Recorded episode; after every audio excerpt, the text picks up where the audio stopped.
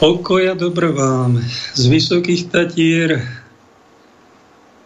poslucháči, naši poslucháči slobodného média, tohto luxusného zariadenia, ktoré má, bude mať za mesiac 10 rokov neuveriteľných za vašej spoluasistencie a spolu sponzorstva.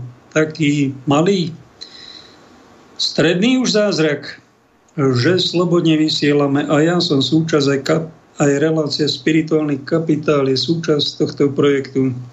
Takto niekto z hora naplánoval a ďakujem za to Bohu. Ocko, ďakujem ti za dar slobody, za dar života, za dar svetej viery a teraz si mi dal možnosť mikrofón všetky prostriedky, štúdio, rádio, redaktorov, poslucháčov k tomu, aby som niečo im povedal, tak ty hovor cez moje ústa, tvoj svetý duch, nech sa dotýka poslucháčov. Takto sa vám modlím a nielen takto jednou vetou na začiatku relácie, ako to robia protestanti. My katolíci sa dávno predtým, aj celý týždeň, nielen pripravujeme modlíme aj dlhé hodiny a prosíme. A ja som jeden z tých, čo takto prosia, Duchu Boží, Ty sa dotýkaj tých, ktorí toto počúvajú. Ty hovor cez moje ústa. Nech ne, e, nepoviem niečo zbytočné. Pán Ježiš povedal, že budeme zodpovední za každé zbytočné slovo. Tak ak som niekedy povedal, to nie je vhodné, nejaké zbytočné slovo, nadbytočné, posmešné, urážlivé, falošné.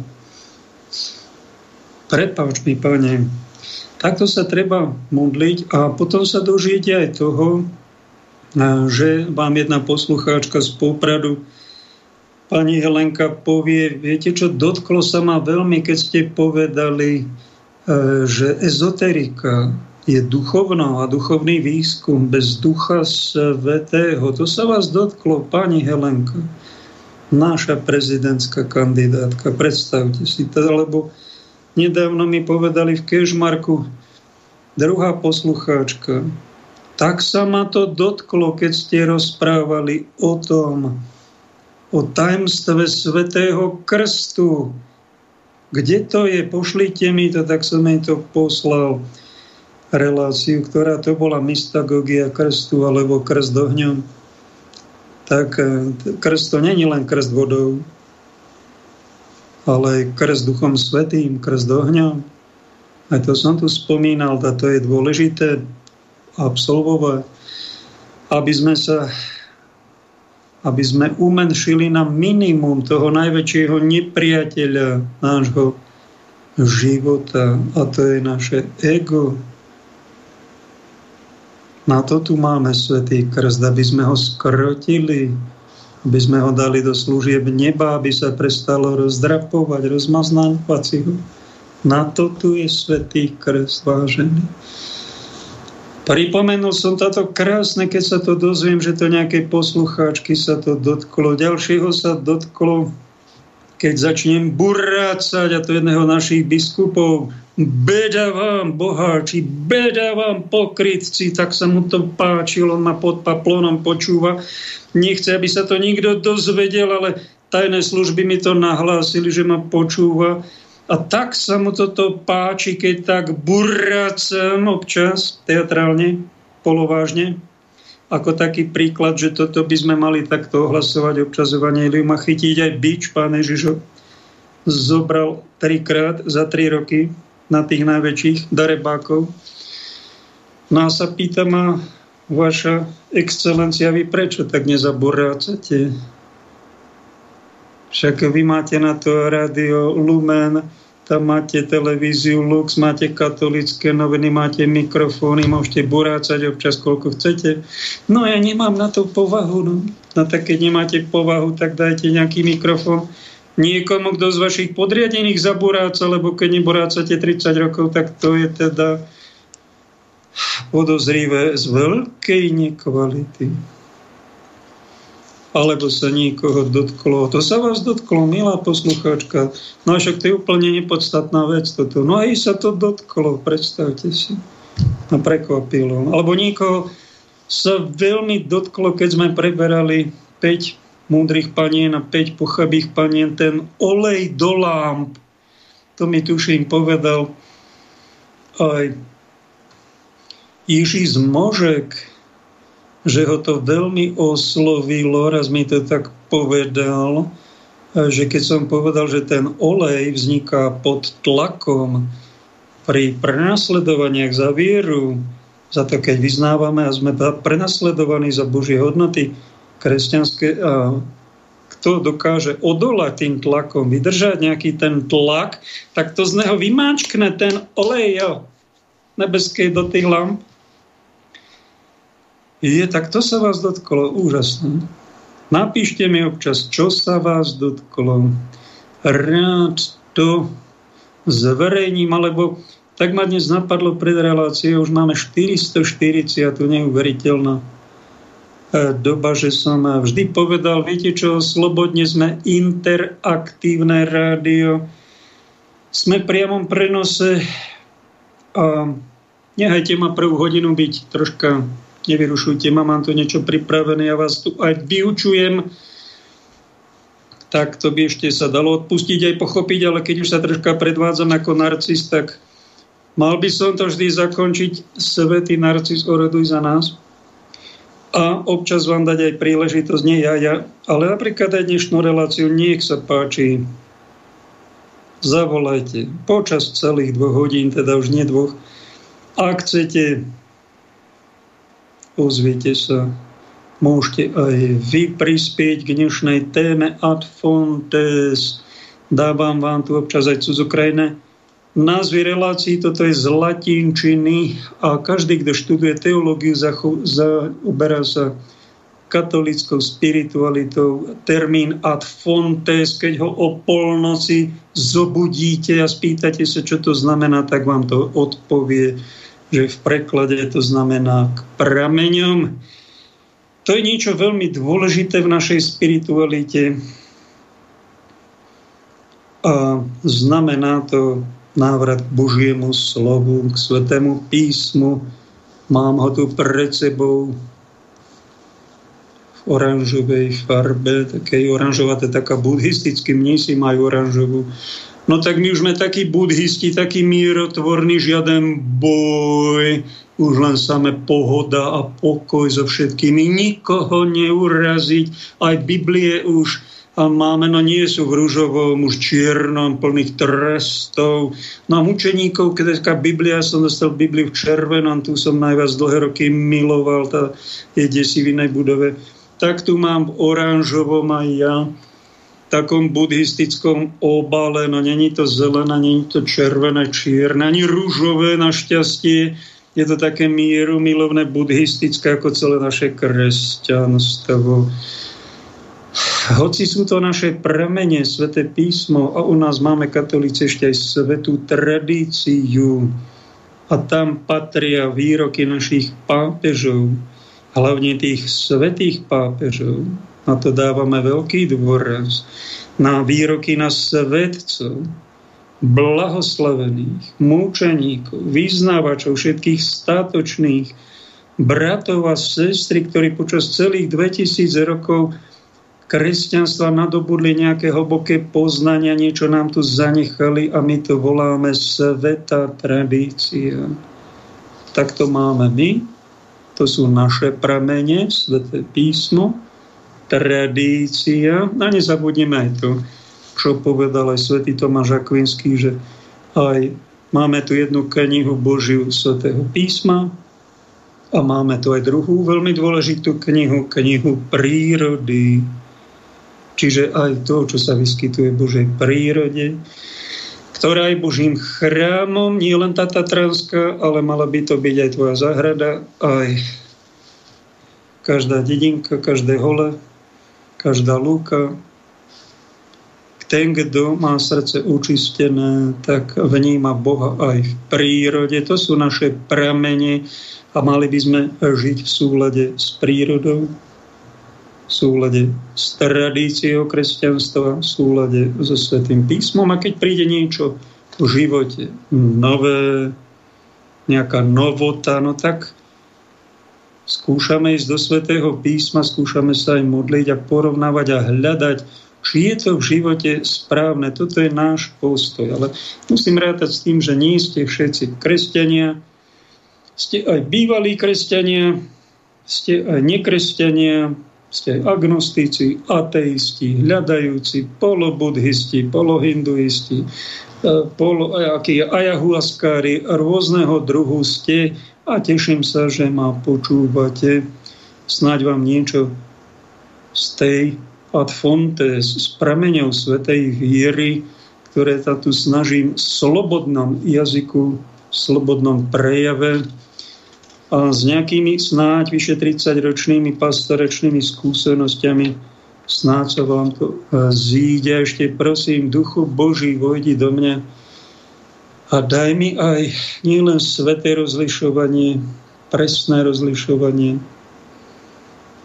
ale daj mi aj detskú radosť, aby som nezabudol na celú podstatu všetkého. To je že máme mať radi nebeského Ocka, dobrého Ocka v nebi, no a máme sa mať radi ako bratia a sestry a máme sa navzájom chápať, navzájom si pomáhať. To je úplný, plná podstata toho všetkého, čo nám Biblia hovorí. No ale my sme to pochopili tak, že Bibliu sme si dali do rôznych obalov čiernych, niektorí sú ešte takí, čo fakt to takú černotu, čierne obal, zbožňujú dodnes chudáci, majú blízko k takým talibáncom, hoci sú kresťanstve, no ale tak vítajte ste u nás. Aj toto je súčasť teda nášho spoločenstva. A niektorí majú Bibliu v zelenom, niektorí v červenom, len mučeníci, to sú tí najpravejší, všetci ste vy, potom druhá, tretia liga, to sú donatisti. No však keď to všeličo patrí,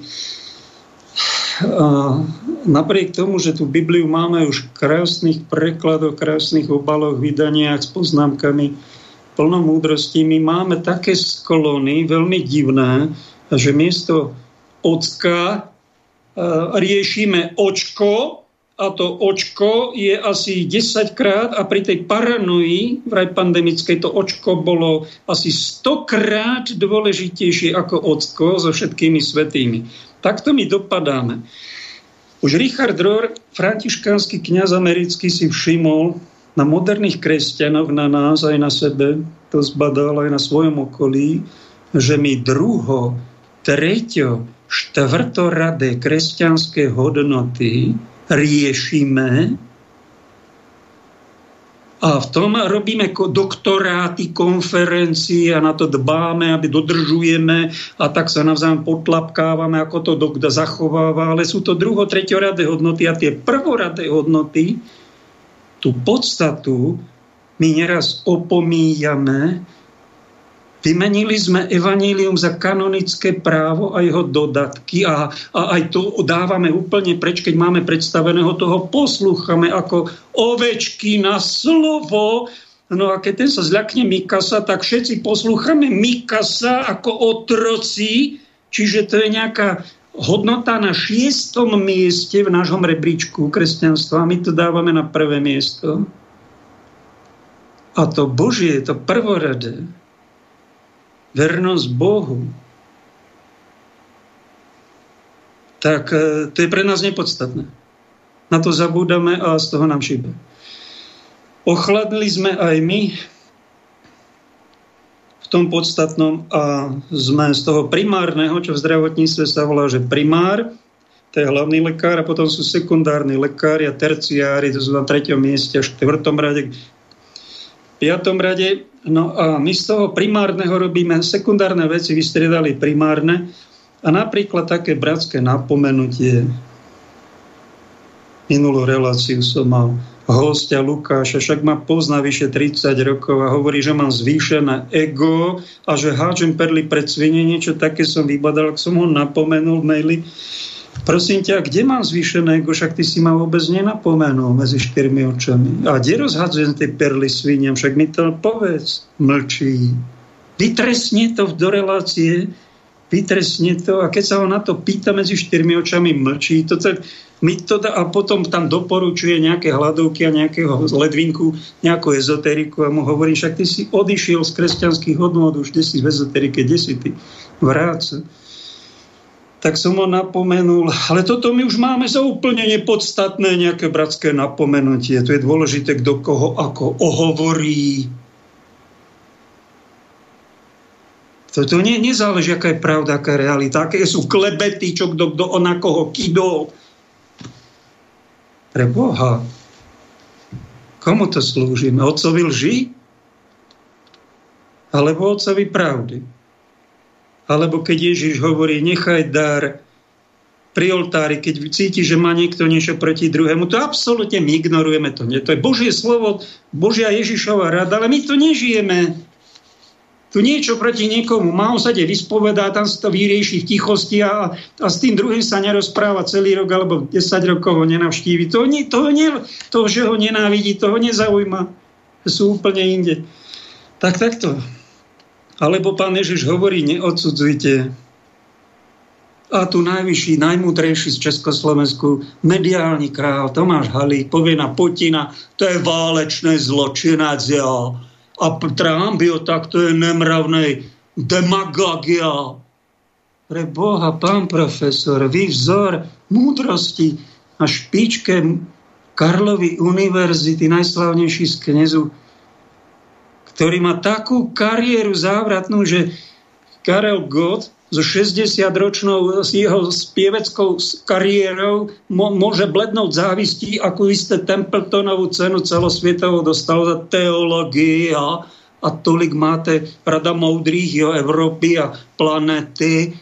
A vy odsudíte jednou vetou Putina, ktorý je brat kresťan pravoslávny a druhou vetou surovo odsúdite prezidenta Trumpa ako demagoga a jednou vetou zotnete ich celoživotnú snahu a ich kresťanstvo inokatolícke. Tak takto a všetci mlčia, lebo to povedal slavný pán profesor. No takto sme mi dopadli šírime svoje podchladenie, svoje apostatovanie a na našom Slovensku no, pustíme si teraz nášho celebritu, slávnu mediálnu hviezdu najslavnejšieho arcibiskupa na celej planéte odvolaného, ktorému sám pápež František prišiel vrátiť biskupský prsteň a pozval ho medzi biskupov Roberta hrozí mu nejaké povýšenie asi. Pustíme si, čo nám vypotil pred nejakým týždňom v jednej diskusnej relácii. Cestou církvy je človek. A mali by sme sa k tomu, a tak nejako církev sa k tomu aj vyjadruje, až už tú opatrnosťou. Nikdy není taká, že o, tak sa sme objavili naozaj ten svätý grál ľudského šťastia, lebo vnímame aj my z tej našej takého prežívania, že, že vždy to, to nové, čo prišlo, sa mohlo aj zmeniť. Teda napríklad keď vnímame my, napríklad ako sa církev pozerala na e, tie prvé interrupcie, ktoré začali ešte dokonca v Leninovom Rusku, to bol prvý, prvý zákon, teda uzákonenie interrupcie roku 1920. Ale nejakým spôsobom to už vošlo do nášho života. Nie? Vieme, že to tu je a stále sa také boje okolo tej interrupcie, pravda, o ukončení tehotenstva, ale nevymysleli sme nejaké, nejaké ako by som povedal, že, že náboženské milície ako ľudové milície, bo teda vyzbrojíme kresťanov a nebudú chodiť a, a sledovať, čo sa deje a teda ako fyzicky napádať tých, ktorí to nepríjmu. Potom samozrejme neskôr prišla antikoncepcia, tiež nejaký, ako to, to, my povieme, že to, to nie je tá správá cesta, ale tým končíme. Čiže na jednej strane aj to chcem tak ponúknuť, že ak sa dnes teda pos, posúva do popredia človek v tej celej šírke života, na jednej strane to, to rešpektujeme, ale máme na to svoj názor a budeme opatrnejší, alebo do toho vstúpime tým, že áno, sme šťastní a teraz prečo? Lebo sám cítim, že napríklad, čo sa týka aj kňazov alebo duchovných, budú na to musieť reagovať, pretože tí ľudia môžu prísť. A ako sa k ním mám ja zachovať? Čo mám povedať? Viete, že napríklad v Nemecku teda vznikla taká, ako keby, taká mentalita, že dobre, keď prídu, tak budeme požehnávať ich homosexuálne vzťahy. o, o nejakej o inej úrovni sa nehovorí, ale dobre, no tak dalo by sa aj na tom uvažovať, že aký, koľko sa dá ešte, aby to, ne, aby to tí ostatní ľudia okolo nás ako si vedeli prijať, pochopiť. Že zdá sa mi, že tu je taký veľký tlak, veľk, ako keby na prijatie toho nového, čo tu je. Je to tu, to je fakt, tú otázku som dostal, čo by som spravil, keby som bol v parlamente a mali by ste schvalovať zákony, ktoré umožňujú napríklad teda e, manželstvo alebo povedzme trvalé partnerstva homosexuálov alebo dokonca manželstva, adopcie detí. Ja hovorím, no vie, že to tu je a ako som aj spomenul, čo sa týkalo interrupcií aj, aj antikoncepcie, ja môžem mať na to svoj názor, ja by som e, ako sa nebojoval proti tomu, zdržal by som sa nejakého hlasovania. Čiže by som nechal ten priestor, že ak tých, ktorí o to žiadajú, je toľko, že to naozaj ich život potrebujú a oni potrebujú, ja nepôjdem e, proti tomu tým, že teda by som naozaj ako byl nejakým zápalným bojovníkom, ale uvedomujem si, že v tomto chcem byť zdržanlivý. Počuli sme dobre. Radar exarcibiskup Robert. Ty si poradil, týkame si, lebo sa osobne poznáme, hoci sme sa posledných 10 rokov, čo z jeden aj druhý sme mimo služby už nestretali, ale predtým sme sa stretali ako kamaráti, napríklad aj na Starých horách alebo na fare v Radvani, či niekde pri oltári, či na lyžovačke.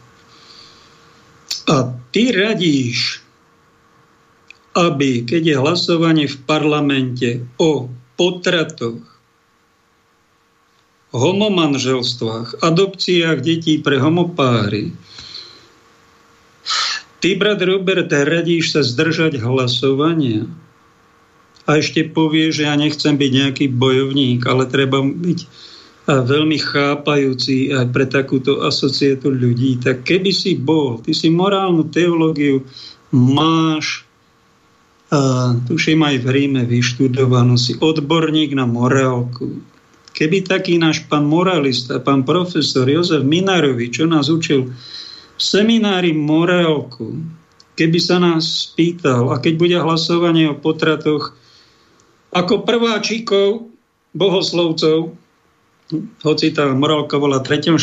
ročníku, tuším, Keby sa nás to spýtal len pri príjmaní na fakultu, že ako by sme zahlasovali a my by sme povedali, že my by sme sa zdržali hlasovania, by som sa zdržal, tak by ma na teológiu ani nezobrali katolícku. A pán profesor by ma vyhodil zo skúšky a keby som trval na svojej odpovedi, tak by ma nikdy nevysvetil ani za kniaza. My nemôžeme byť v tomto lahostajní a príliš dobrácky, príliš tolerantný a takto až progresívny. Brat Robert, čo to tu radíš? Ako si to ty dopadol?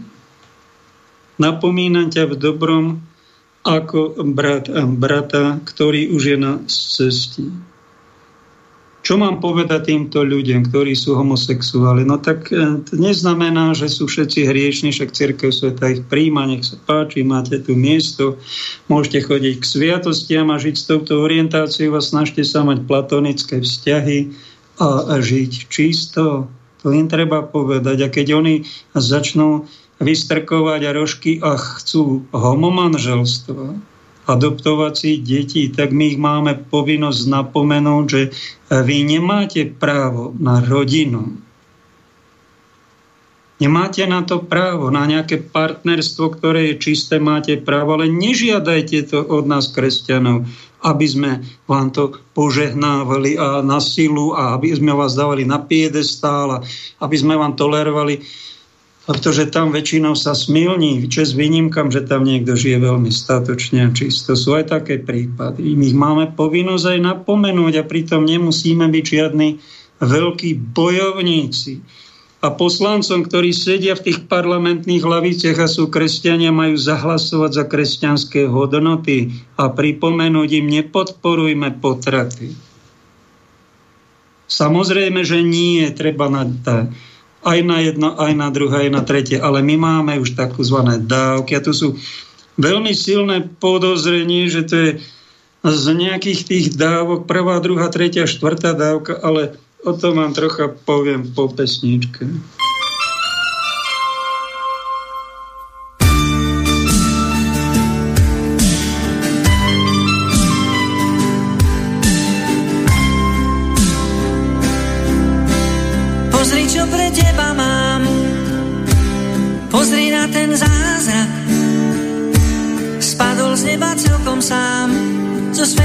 Sféry vzduchoprázdna. Pozri, čo pre teba mám. Usmej sa na chvíľu. Napriek všetkým dohodám, chce to zmenu štýlu. Pozri, čo mám. Splnil sa tvoj sen. Cítim to sám. Čo si myslíš, viem. Pozri, čo mám. Kúsok tvojich snov. Tebe ho dám. Bez zbytočných slov. Pozri, čo pre teba mám. Pozri na ten zázrak. Spadol z neba práve nám. Zo sféry vzduchoprázdna. Čo pre teba mám. Usmej sa na chvíľu. Je čas veriť náhodám. Chce to zmenu štýlu. Pozri, čo mám. Splnil sa tvoj sen. Cítim to sám.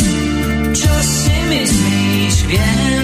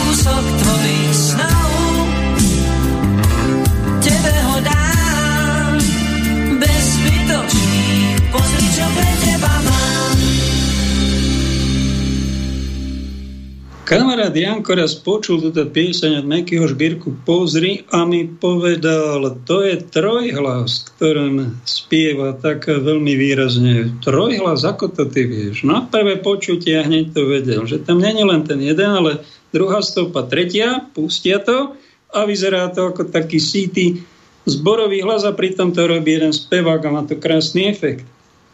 Ale keď máme nejaké iné efekty, ktorých nemáme dobré dojmy, ako som spomínal, Robert, toto už zraňuje ľudí, ktorí ťa počúvajú, preto ťa napomínam.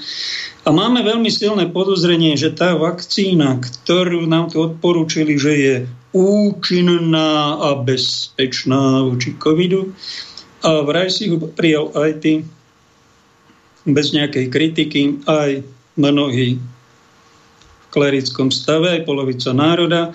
Máme silné podozrenie, že Jan Pavel II tieto vakcíny poškvrnené bunkovými líniami z potratených detí zakázal a prikázal nám odporovať takýmto vakcínam a dlhé učenie cirkvy 200-300 rokov, ako sú vakcinácia, bolo, že vakcíny majú byť dobrovoľné.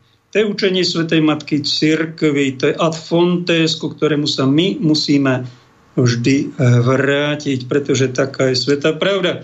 Ak tu máme nejaké pravdičky, výnimky, dá sa o tom diskutovať, ale máme silné podozrenie, že tí, ktorí ste prijali prvú, druhú, tretiu, štvrtú dávku týchto už satanizmom poškvrnených vakcín, že, že to neľutujete, samozrejme, žiadne pokánie, ste urobili to najlepšie na svete. To, že ste boli oklamaní, že ste COVID mnohí aj dostali, to nevadí.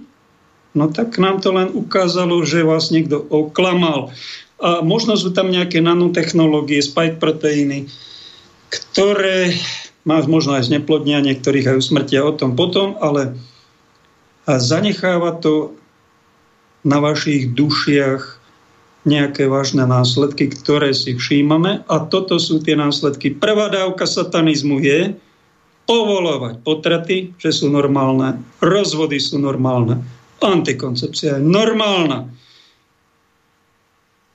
Teda vo svete normálneho kresťanov je to, to sú hriechy. A kto to toleruje, má prvú dávku tej hriešnej vakcíny v sebe. Kto ide na druhú dávku a už toleruje homopartnerstva, multikulty a hociakú nekritickú migráciu, porno, napríklad, tak to je dávka. Druhá a je následky. Dávka tretia, ktorú ste si dobrovoľne mnohí absolvovali a bez pokáňa si užijete a užívate, znamená v duchovnom zmysle adopcia detí pre homosexuálne páry, vakcíny, ktoré ubližujú ste narvali a zobrali ste výhradu vo svedomí a narva ste to chceli dať všetkým, zničili ste im podnikanie, zakazovali ste im vstupy do niektorých obchodov, shopping centier, jetadiel, autobusov, vlakov a tak ďalej.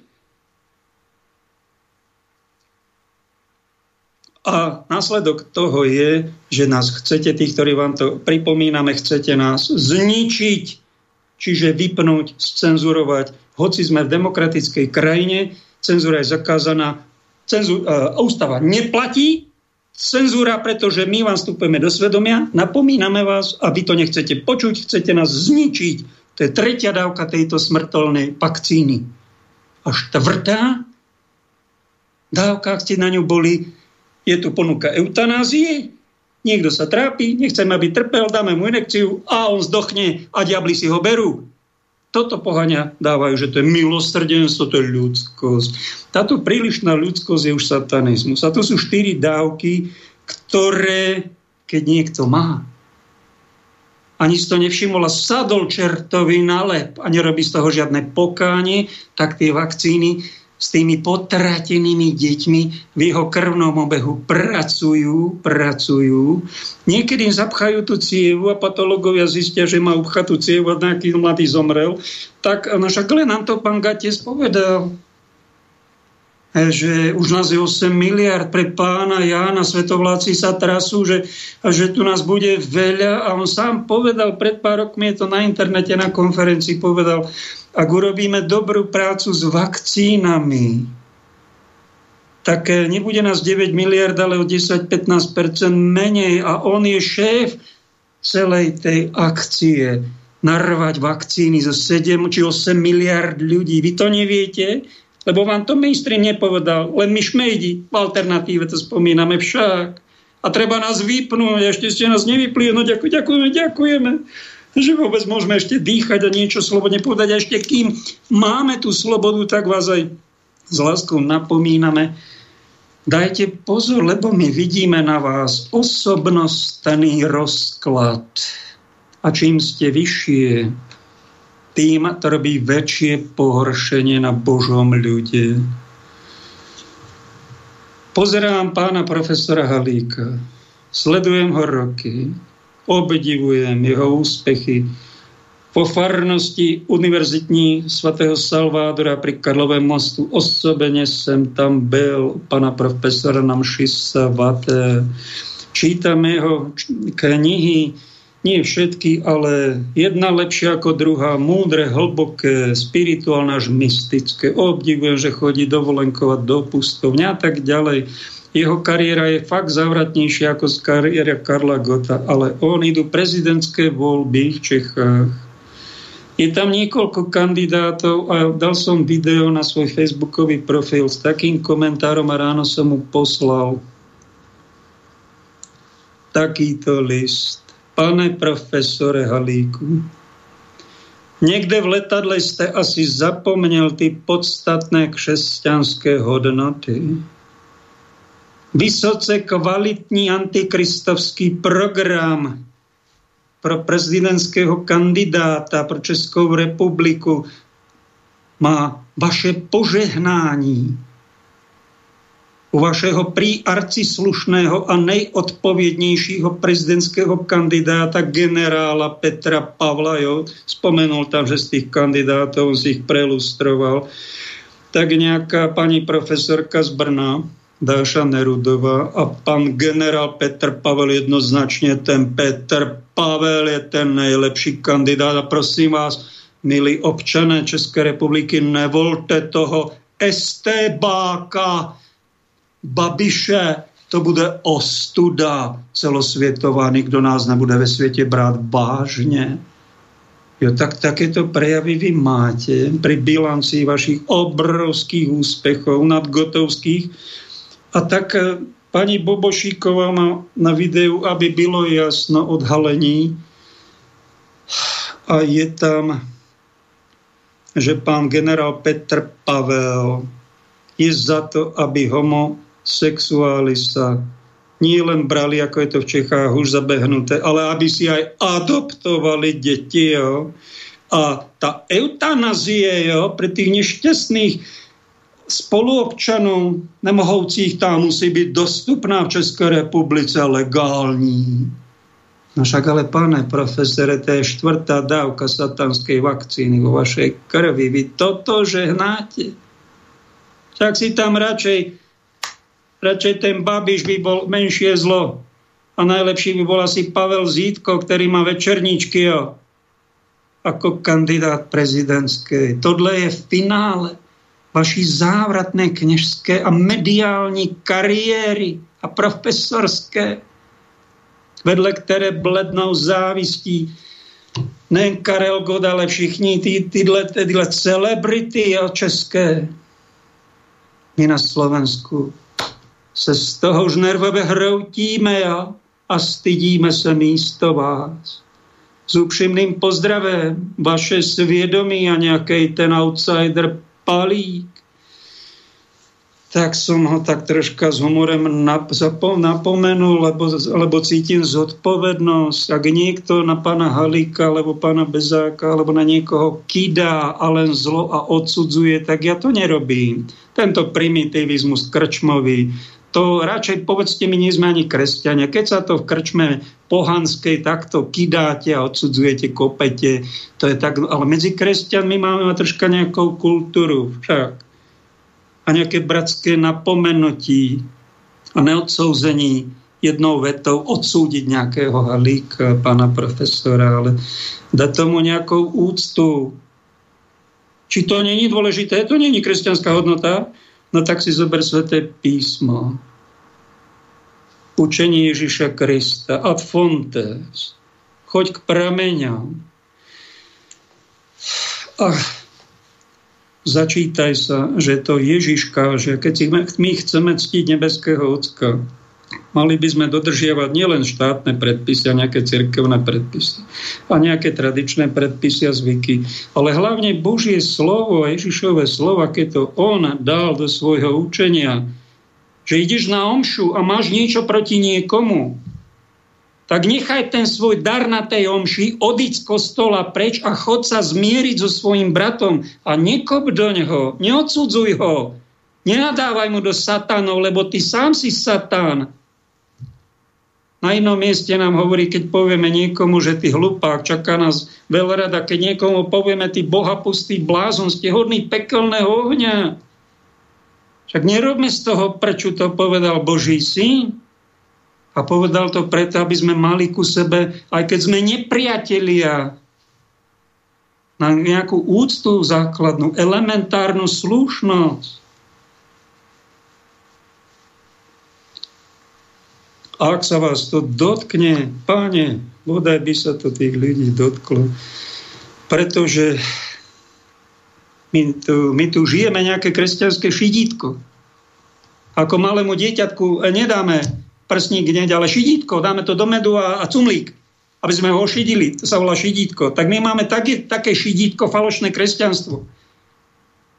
Chodíme na bohoslužby tam a my sa nemáme radi zanlivo sa klaniame Bohu a my, my si tu na seba jeden druhého sa odsúdime, zabijeme čest?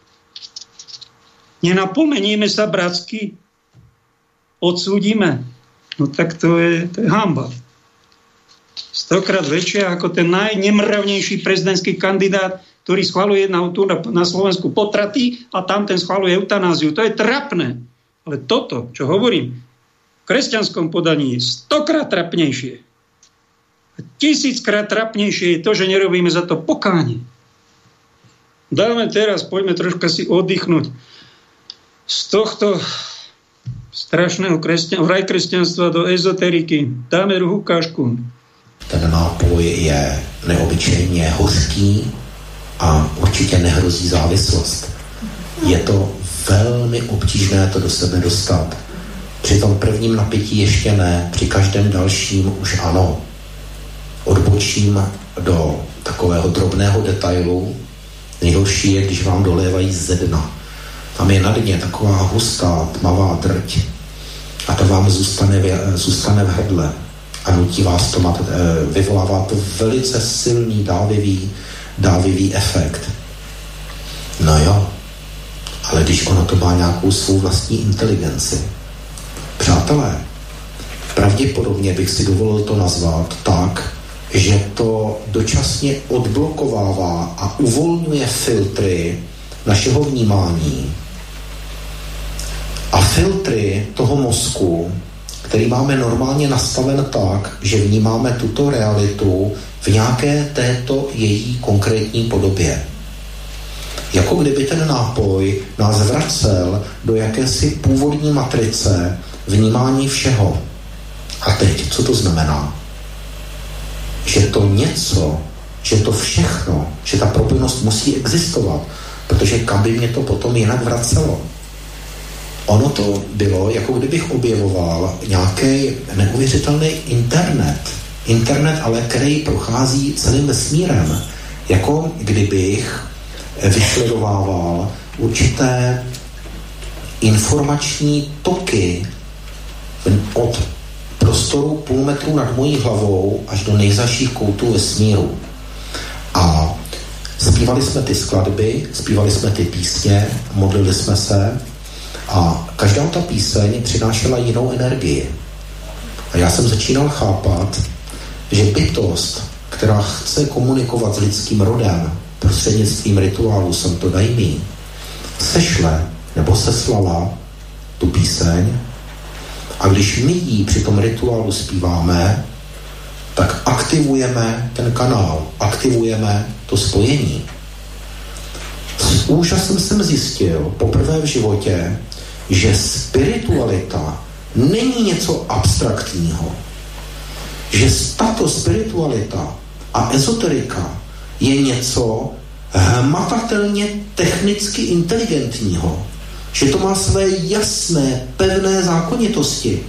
Obdobně, jako jsme dnes už schopni změřit, ku příkladu sílu elektrického proudu, gravitačního pole nebo elektromagnetismu jsem hluboce přesvědčen na základě těchto svých zkušeností, že jako lidský rod jsme před dalšími obrovskými objevy, které pro nás budou stejně zásadní, jako byl již u příkladu pro fyziky zmíněný objev gravitační síly v 17. století a elektromagnetické síly v 19. století.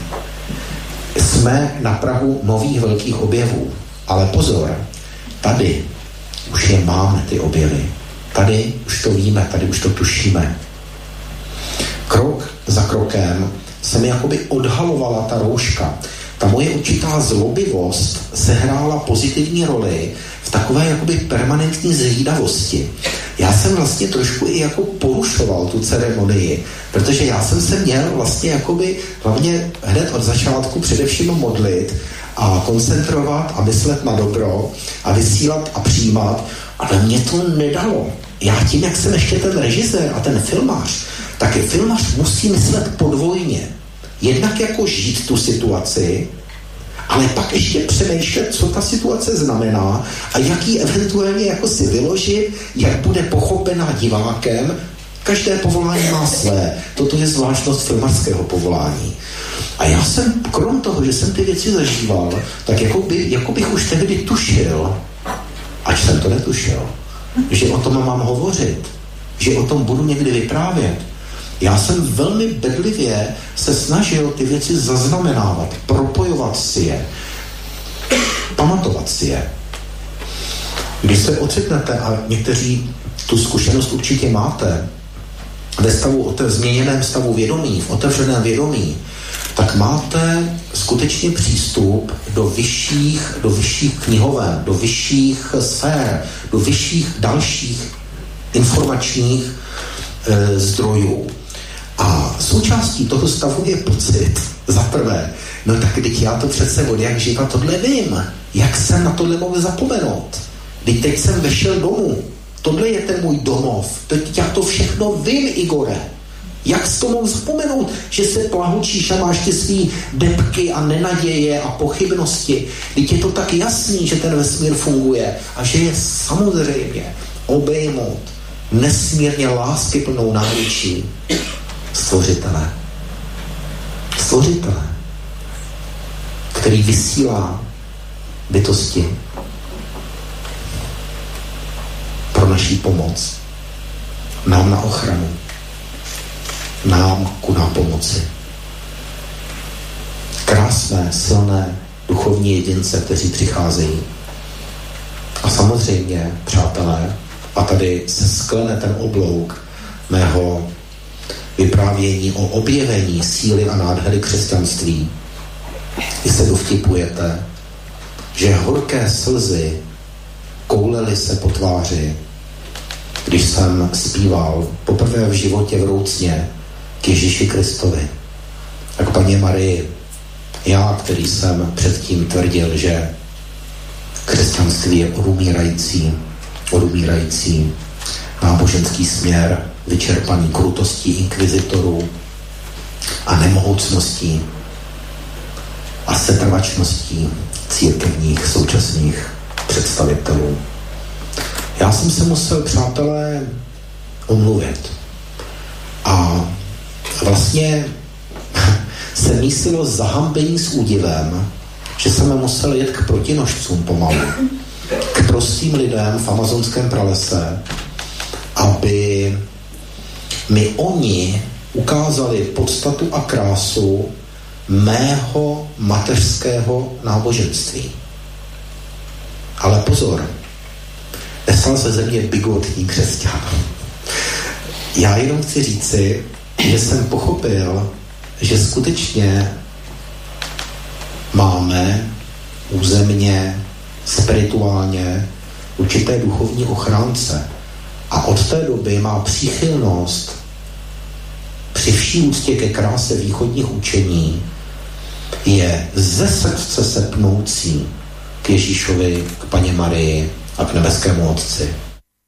Zaujímavé svedectvo českého youtubera, kameramana Igora Chauna, ktorý vo svojich videách sleduje ho niekoľko desiatok tisíc nadšených Čechov, aj Slovákov, že podáva nejakú spirituálnu skúsenosti, spirituálny názor na svet takým necirkevným spôsobom. A je možno jeden z takých, takých guruov pre mnohých, ktorí nechodia do kostola. Mňa nepočúvajú len katoličkovia a len kresťania, ale aj tí druhí, mimokostolní ľudia, aj bývalí kresťania, neveriaci. A, a mal by som im narvať nie len to svoje, čo sám žijem, ale snažiť sa ich pochopiť, kde asi sú, čo asi potrebujú. Preto tu občas dávam aj svetské pesničky, aj iný necirkevný pohľad na svet. Na to pochopíte. Ak vám to vadí a vás to preťažuje, takýto misijný prístup, tak si to vypnite, iné vám nepoviem, alebo ešte poviem, urob niečo lepšie. Urob niečo lepšie ako je táto relácia. Veľmi rád si to vypočujem. Pretože niektorí sme dostali milosť byť kresťanmi, ďalší ešte väčšiu milosť byť katolíkmi a tú najväčšiu milosť, eh, že bereme to niektorí snáď aj vážne. To je najväčšia milosť, ktorú mám aj ja, máme ho viacerí, ale musíme pochopiť, že nie všetci túto milosť majú. Niektorí tú milosť nemajú a sú tzv. normálni, sú ľudskí, príliš ľudskí, robia všelijaké a vážme si to, že o nejakom duchovne sú ochotní debatovať o nejakej etike, takej celo, ktorá by zavezovala všetkých ľudí na planete, aj keď nie sú členmi cirkvi, nie sú pokrstení, a pritom ich to zaujíma prirodzene a robia v tejto oblasti aj nejaké výskumy. A môže sa ich duch Boží dotknúť aj mimo kostola. Čo ma prekvapilo, pani Eva za Švajčiarska ma na toto upozornila, bola na nejaké akcii, tuším, že to bolo v Rakúsku. Pár sto eur to stálo a mala sa tam tento psychotropný nápoj ayahuasca, ktorý má pôvod v Južnej Amerike, kde si v Amazónii, od čamanov tak je to tu populárne v Európe a nejaká, niek, niekto to tam začal ponúkať a ona mala z toho veľmi zlý pocit, mala veľmi zlé stavy, ale jednoznačne povedala, tam pôsobí zlý duch a odišla odtiaľ preč. Ani ten nápoj neokoštoval. Tu som sa dočítal, mám článok z iRozhlasu CZ, Psychotropný nápoj ayahuasca, za ktorý dostal polský pár 8 let, môže léčiť deprese, žítka, viedkyne. Tak nejaký súd v Českej republike v Ostrave polský pár odsudil na 5 až 8 rokov väzenia za to, že obchodovali s týmto psychotropným nápojom bez dovolenia. Není to v Čechách legálne, pracuje sa na tom, aby sa to zlegalizovalo, ako je to v niektorých krajinách na svete. Tam to ešte eh, tu sedov západných to nie je. No a tento Igor, ten ten nápoj použil a všimnite si, on bol orientovaný na východné náboženstva, bol antikresťanský a jeho tá skúsenosť, ten nápoj, horký nápoj, ho tak ovplyvnilo, že začal hovoriť dobre o Kristovi, o Pane Marii, o kresťanstve. Spravil občanské združenie Goša, je to na internete, sú tam desiatky ľudí a tisícky videí na tých sledovateľov i tých jeho videí a propaguje kresťanstvo takým light spôsobom necirkevným a mnoho ľudí je tam veľmi podobných v tých Čechách a on je taký, taký pastor moderný pre túto skupinu slobodnejších takých, tiež kresťanov, tak ich nazvem. A možno aj ezoteriko, možno e, sú tam aj také ezoterické vplyvy, polo kresťanstvo, polo ezoterika by som to nazval. Ak neviete, o čom hovorím, tak ezoterika, prepáčte, ak vás tým urážam, ezot, ezoterický to je vlastne vnútorný, okultný, skrytý. A kto príde na to, že tu okrem hmoty okrem toho hmotného telesného sveta sú aj nejaké zákonitosti prírody, aj spirituálny rozmer bytia a začne sa tomu venovať, čítať knihy, mať nejaké meditácie, zážitky a vlastné výskumy opreté o svoje pocity a zážitky, tak my to nazývame v kresťanstve ezotérika. Ak je to neutrálne, pozitívne, tí ľudia robia dobro, sú hlbší a na niečo prichádzajú, nič proti tomu. Varujeme vás, že v ezoterike nepôsobí duch svetý, v prvom rade ale moje ego, ktoré nás môže postupne zavádzať, klamať a môžeme sa dostať nejakým zákonitostiam, ako je napríklad mágia a začneme niečím manipulovať a zistíte počase, ako mi Zdenko Banskej Bystrici povedal, pozor na to, mágia funguje. Tie zákonitosti fungujú. Preto tam tí ľudia idú, lebo sú bezmocní, oni sa liečia a zistia, že majú nejakú moc. Aj to by sa ešte dalo pochopiť, ale to nebezpečné je, že tam okolo nás sú aj všelijakí nečistí duchovie padli anieli, ktorým nabulikajú a povedia, ako môžu ešte viacej manipulovať, ako môžu druhým do života zasahovať, ako môžu veci ovplyvňovať a pritom sa hrať na malých pambožkov. Tak to je už čertovina. A môže to dopadnúť tak, že sa stanú z nich mágovia, čarodejníci, bosoráci a čerti. Tak toto my vás varujeme.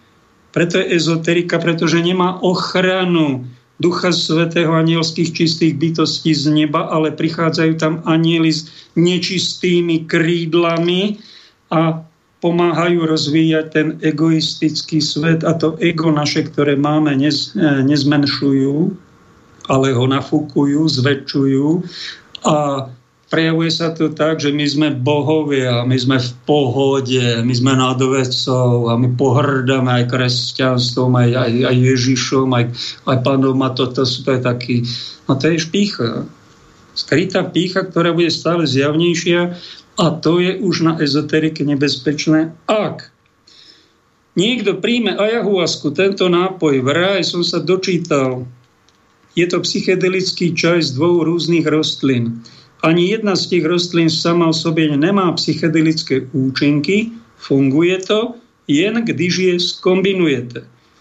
V Amazonii má ayahuasca několik tisíc let dlouhou tradici.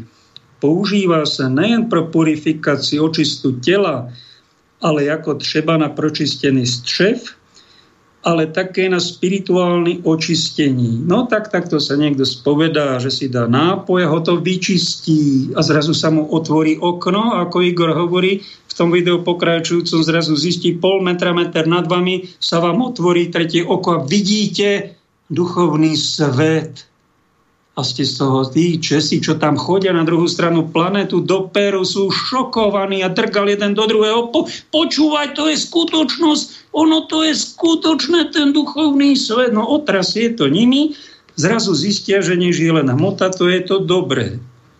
Oni to tu v Prahe, e, na Slovensku nezísť, nevedia nejako k tomu dôjsť, vidia na cirkvi a kresťanstvo na všetko negatívne, oni potrebujú ísť do Peru, aby to s nimi zatriaslo. Nejaký takýto horký čajík. Hodne ľudí popisuje stavy katarze, čiže očistý. Jej majahuaska umožní plakať nebo křičet, dostať ze sebe zasekle emoce, jo, to je podstatný, ako trauma, smutek, vztek. Čiže začína sa v ich duši niečo prebúdzať a oni zistujú, že je tu aj duchovno. Na to je tá ayahuasca asi dobrá. Igor hovorí, že nehrozí závislosť. Ale keď to niekto bere 20 rokov, aby sa dostal do tranzu a tam potom vyspevoval 12 hodín, to už neviem, či je normálne. Toto my v Európe, my to kresťania, žiaden svetec toto nikomu neodporučil. Žiaden svetý pápež niečo takéto, takýto stimulant vonkajší nejaký čajový nepožehnal. Čo my môžeme? Môžeme to sledovať. A keď, a vidieť toho ovocie. Môže vám to niečo, tak ma napadá, niečo vám to môže otvoriť, duchovné, a niečo duchovné vám môže v tom momente aj zablokovať, lebo to nebol prirodzený stimulant, ale nejaká umelá. Umelý zásah do môjho duchovného vývoja. A badám to na tom Igorovi tak, keď som mu niečo volal, aj ma že vraj počul a hneď to vypol, lebo som zdal, že som nejaký moc moralistický. A on už má nejaký typ kresťanstva, taký pohodiačikovský, má úctou k Ježišovi a k Pane Marii, ale niečo hlbšie, niečo sveté, tam už nie, alebo nejaká morálna, to sú takí pohodiaci. To je také pokušenie moderných kresťanov, ako povedal arcibiskup, ex-arcibiskup Robert, že my nechceme byť bojovníci, my len chceme pohodu. Jo. No tak to je pokušenie. To není prvá liga, ani druhá. Prvá sú svedci, druhý blahoslavený, tretia vyznavači, štvrtý statočný a piatá liga kresťanstva sú tí pohodiáčikovia, tam, kde si úplne na okraji, kde si medzi očistcom a tam pod nebí, kde si sa pohybujú, ale to není nebo. Tam není žiaden duchovný boj. Tam je len pohoda. A to je pokušenie. Ak niekto ohlasuje církev pohody a žiaden duchovný boj, žiadnu svetú obetu, žiadnu nejakú hĺbku alebo nesenie si kríža, no tak je očist, to je očistec. On je svedok očistcový. Ako je niekto svedok Jehovov, to je svedok očistca tak ty nehovor, že si kresťan, lebo kresťanstvo je o návšteve neba. Nie očistca, alebo doporučiť peklo ako nejaký bio. Ani očistca, pretože očistec to je peklo, pekelné plamene, ktoré skončia. Toto kresťan nesmie odporúčať. A za touto pohodou a rozvíjanie si a budeme sa tam bahniť ako kapre a keď sme v, rybníku, tak ako naša vláda si nevypustí teda ten rybník, tej kapre, budú sa tam bahniť ďalej. No toto není čisté. To není čisté.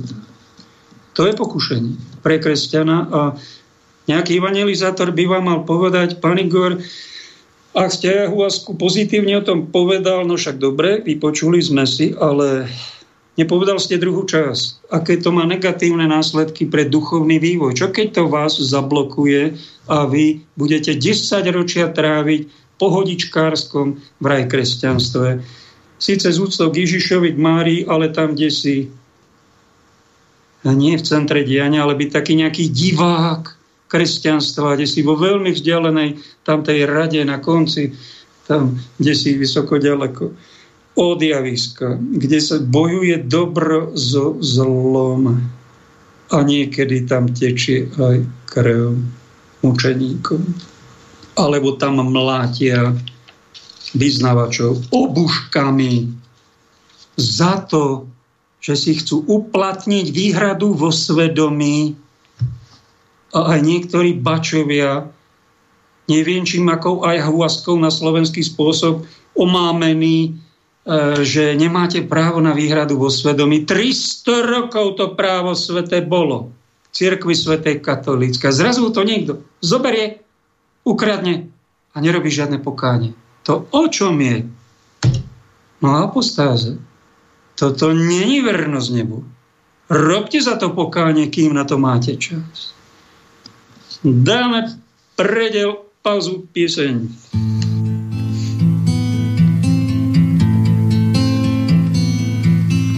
Šla pravda světem a na chudý duchem se smála.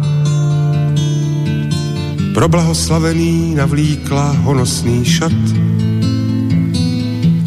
V zákouti špinavým drzá, lež ve stínu stála ta pravdu pozvala k sobě přenocovat. A pravda znavená usnula jen, co si sedla. Ze sna se culila naivka důvěřivá. Jen oči zavřela, už se lež z postele zvedla. A začala si pokradnu zkoušet ten její háv pravdou mě můžete leda tak políbit záda. Ženská je ženská, tak jaký pak caviky sní. Kdo pak tu rozpozná, která je lež, která pravda? Až budou obě dvě do naha vysvlečený. Na její blůzku si její brož fešácky připla pod paží stříkla si její dezodoren. Peníze, hodinky, doklady, všechno jí štípla. Odplivla, odporně zaklela, vypadla ven. Gránu až zjistila pravda, co všechno jí schází. Před zrcadlem se pak notně podivila Někdo už od někud donesl hrst černých sazí, aby se ta čistá pravda tak nelišila. Pravda se smála, že na ní kameny házejí. Vždyť lež je to všechno, alež taky míšaty má. Blahoslavení s ní protokol sepsali rázem byla to rozmluva dost málo přívětivá. Ona vyfásla pokutu a ještě mohla být ráda. Ostatně cizí šmouhy přišili jí. Nějaká mrcha tu tvrdí, že je prej pravda. A zatím se potlouká nahá a po škarpách spí. Ubohá pravda se brání a přiznat se nechce. To máš holka marný, jak chceš, se dušuj a křič. Lež zatím potvora ukradla vzrostlýho hřebce a dlouhý a pěstěný nohy ji odnesli pryč.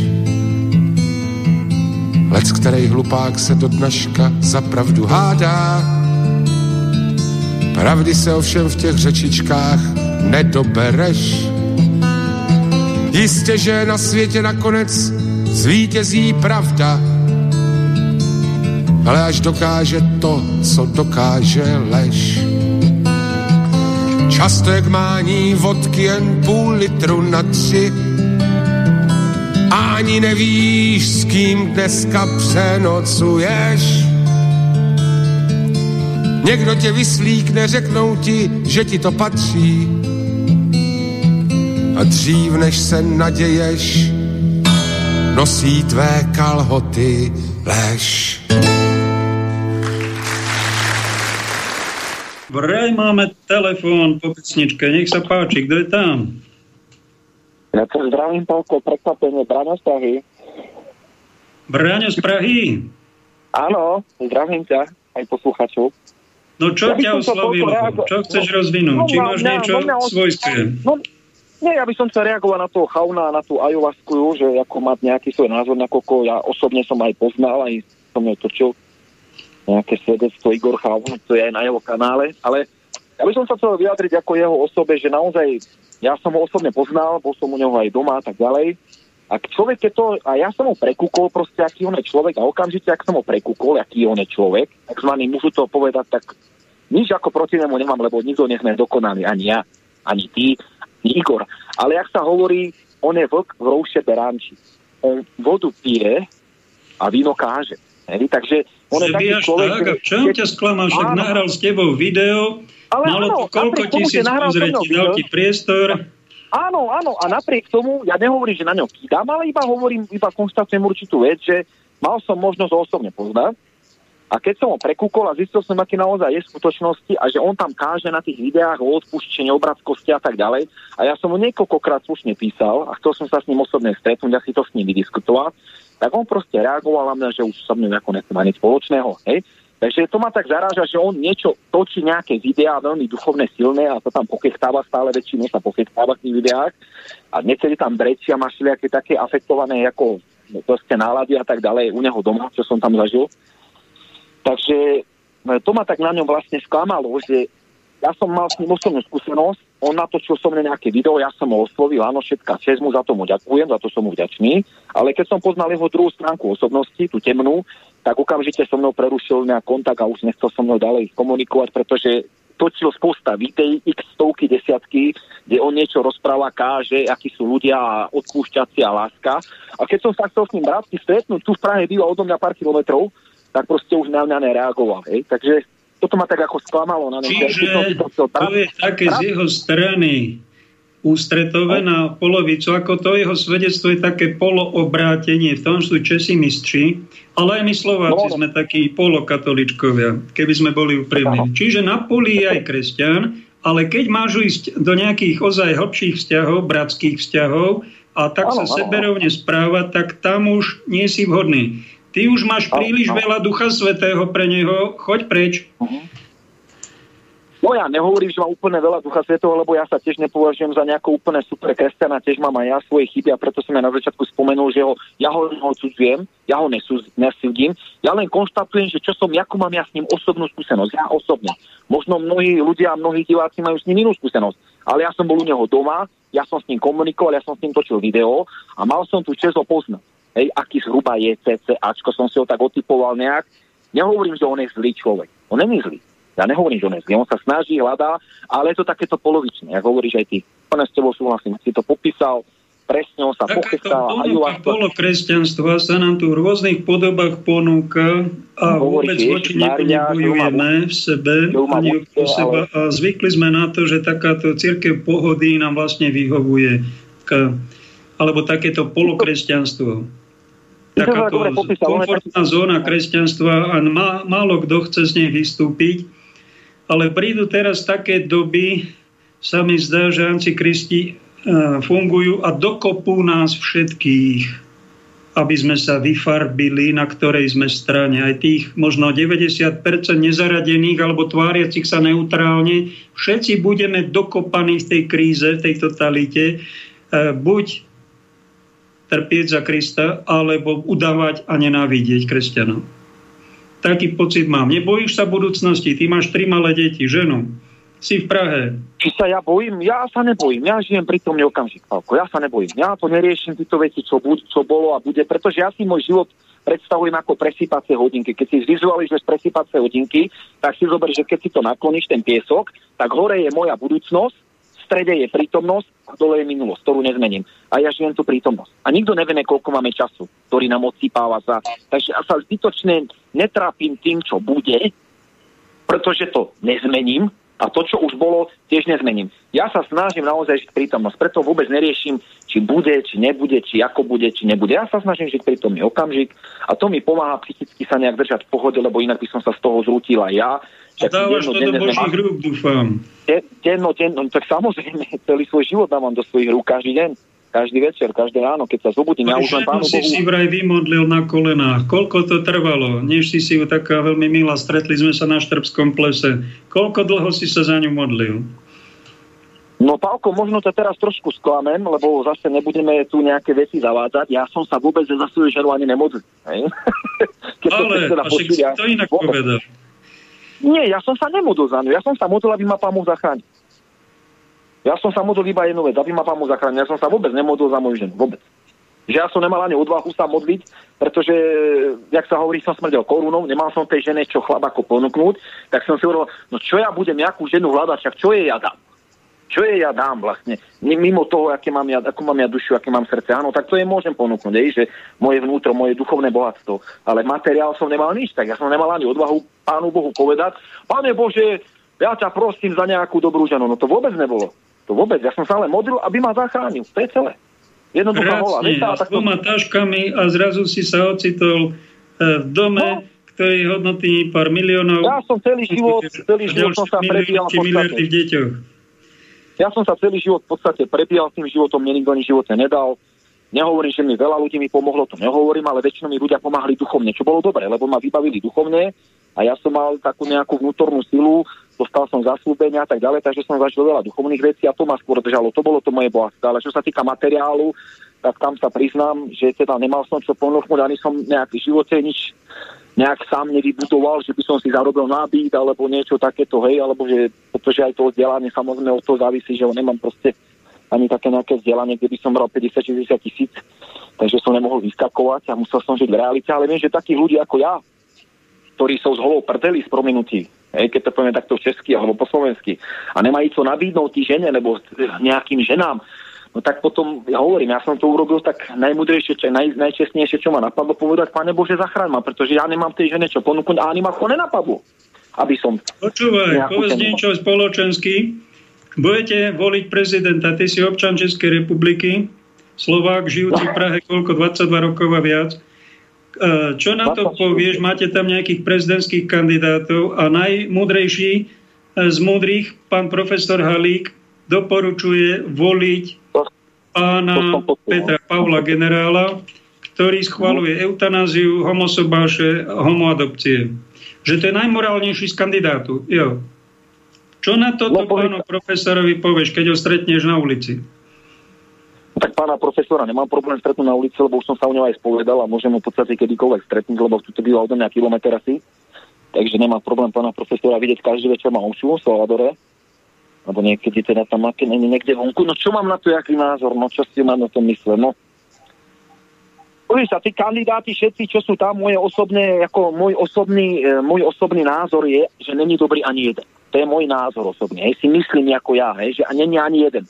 No a teraz už, keď tam není ani jeden, no tak koho vybrať to, väčšinou sa už hovorí také už to známe, že vybrať to najmenšie zlo. A teraz otázka, kto je to najmenšie zlo? No a teraz hľadaj. A peš, ja by som musel začať študovať profily, no tak áno, o Pavlovi sa hovorí, že eštebák, babi, že tiež eštebák, hej, tá, Neru, tá Nerudová, že tá ide zase na ruku Američanom nejak, že veľká kamarátka. Pavel Zítko, Pavel Zítko je najväčší srandista podobná ako Čaputová, že Nerudová je, hej, takže tá kandidátka žena, že to tiež není dobre. No to je, to je, to je ťažko povedať. Ťažko povedať, Pálko, lebo to je, to, to je, toto je dosť veľká debata. Pána Halík má na to nejaký názor. Ne, určite si aj študoval profily asi ty kandidátov, verím tomu, že si študoval pána Pavla, keď sa mu ľúbi Petr Pavel, no, tak je to jeho názor, ja to rešpektujem. Otázka, čo si zvolí ľud. Hej, takže tak bude, ako si no. zvolia. Počuj, máme otázku od Richarda. Počúvaj, ak chceš zostať na linke. Áno. Ako sa odpúšťajú hriechy proti svojmu svedomiu? Napríklad, že nechcem dať otlačky prstov na nový občianský preukaz. Svedomie mi vraví, nerob to a štát mi klame alebo ovláda aj svedomie. Ak to urobím, ako to bude po smrti pred pánom? S pozdravom Richard. Otlačky prstov na občiansky, to je tak, taký nový, alebo Jednoducho štát si vyžaduje vakcináciu a vyhadzuje ľudí z roboty. Ako to bolo nedávno, môže sa to stať aj budúci rok. Čo majú tí ľudia robiť, ktorí posluchnú štát a nepočúvnú svedomie a Pána Boha? No, Čo by si poradil? Čo by som poradil? No každý nech sa zachová podľa svojho svedomia, najlepšieho a vedomia. No ale niekedy je dotlačený konať proti svojmu svedomiu. To není jeden No tak prípad. potom je to zle. Pokiaľ je človek do niečoho tlačený, tak je to zle. Lebo mu bereš dlho slobodu a človek je pod tlakom. Človek sa musí slobodne, bez nejakého nátlaku a manipulácie pre to rozhodnúť. Keď to tak bude vnútorne cítiť, že chce dať utlačok a nebude a neprostuduje si nejaké veci okolo toho a tak ďalej, nebude to hľadať do hĺbku, že prečo chcú môj otlačok, aby mali možno nado mnou kontrolu, alebo ja neviem, tak to už si každý Ale musí sám svoje prstov hlave- není problém morálny. Však štát si bude, budeme otlačok prstov mať, možno aj biometrický údaj z našich očí. Toto Ja, není problém, ale keď budú štát vyžadovať, aby sme sa zriekli Biblie, aby sme sa zriekli kresťanstva alebo nejakej vážnej kresťanskej hodnoty, ako je výhrada vo svedomí, vtedy by sme mali byť, nie ako Robert radí, že nebudem hlasovať a skovám sa desi, zatlačiť sa do kúta a budem ticho. Tam treba preukázať troška hrdinstvo. Hrdinstvo. No tak toto si myslím, ak som že- kresťan, katolík, ak som nejaký zdochliačík, tak poviem všetkým, ja, nie som, ja som bývalý kresťan, ja som teraz zdochliačík a zo mňa si príklad neberte. Snáti to pán Boh odpustí, ale za kresťana sa ty nehraj. Tak by som mu povedal. Myslím, že pán Robert Dezák v tejto oblasti opravdu, i môj názor je súhlasný s tebou zlý, ale úplne na plný čas. To, čo povedal. No je to bieda. Je nepripustné. Čaputová je zapotratý, oni ho požehnali aj s Halíkom. Žiadne prepáč nepovedali. Čiže zabiť nejakú ľudskú bytosť bez vyčitiek, nuž čo? Prezidentka mykne plecami, nuž čo? A tam chodí do, do tohto, do Vatikánu, teraz bola na návšteve a tajné služby mi tu hlásia, že tam bola konšpirovať a prihovárať sa, aby Robo Bezák bol či kardinál, alebo arcibiskup, či Trnave naspäť, alebo Bratislave, či tu na Spiši. To takéhoto biskupa máme mať znova. Robo, však sa daj dokopy. No. No, takéto, jaké, takéto zákulisné ťahy nejaká Čaputová tu bude pozývať pápeža a rozhodovať, kto bude tu biskup či arcibiskup. To takto sme dopadli. Ktorá je za potraty a žije tam, nie, nie, nemá legálny vzťah. To o čom my tu žijeme? A keď nejaký pán arcibiskup sa ozve, že na tej teplárni, že či boli ozaj nevinní, tak spustíme kanonádu po ňom, však sa iba ho pýtal v nejakom vnútornom dokumente, čo z toho robíte problém. Až ho, už ho chcú odvolať. Za tú jednu otázku, čo tam dal. Že či tí zabití v teplárni, či boli nevinní.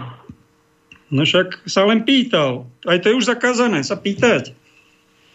Tej. Ja si myslím, že verejné prieskumy hovoria o všetkom, čo si myslia o našej prezidentke občania Slovenskej republiky.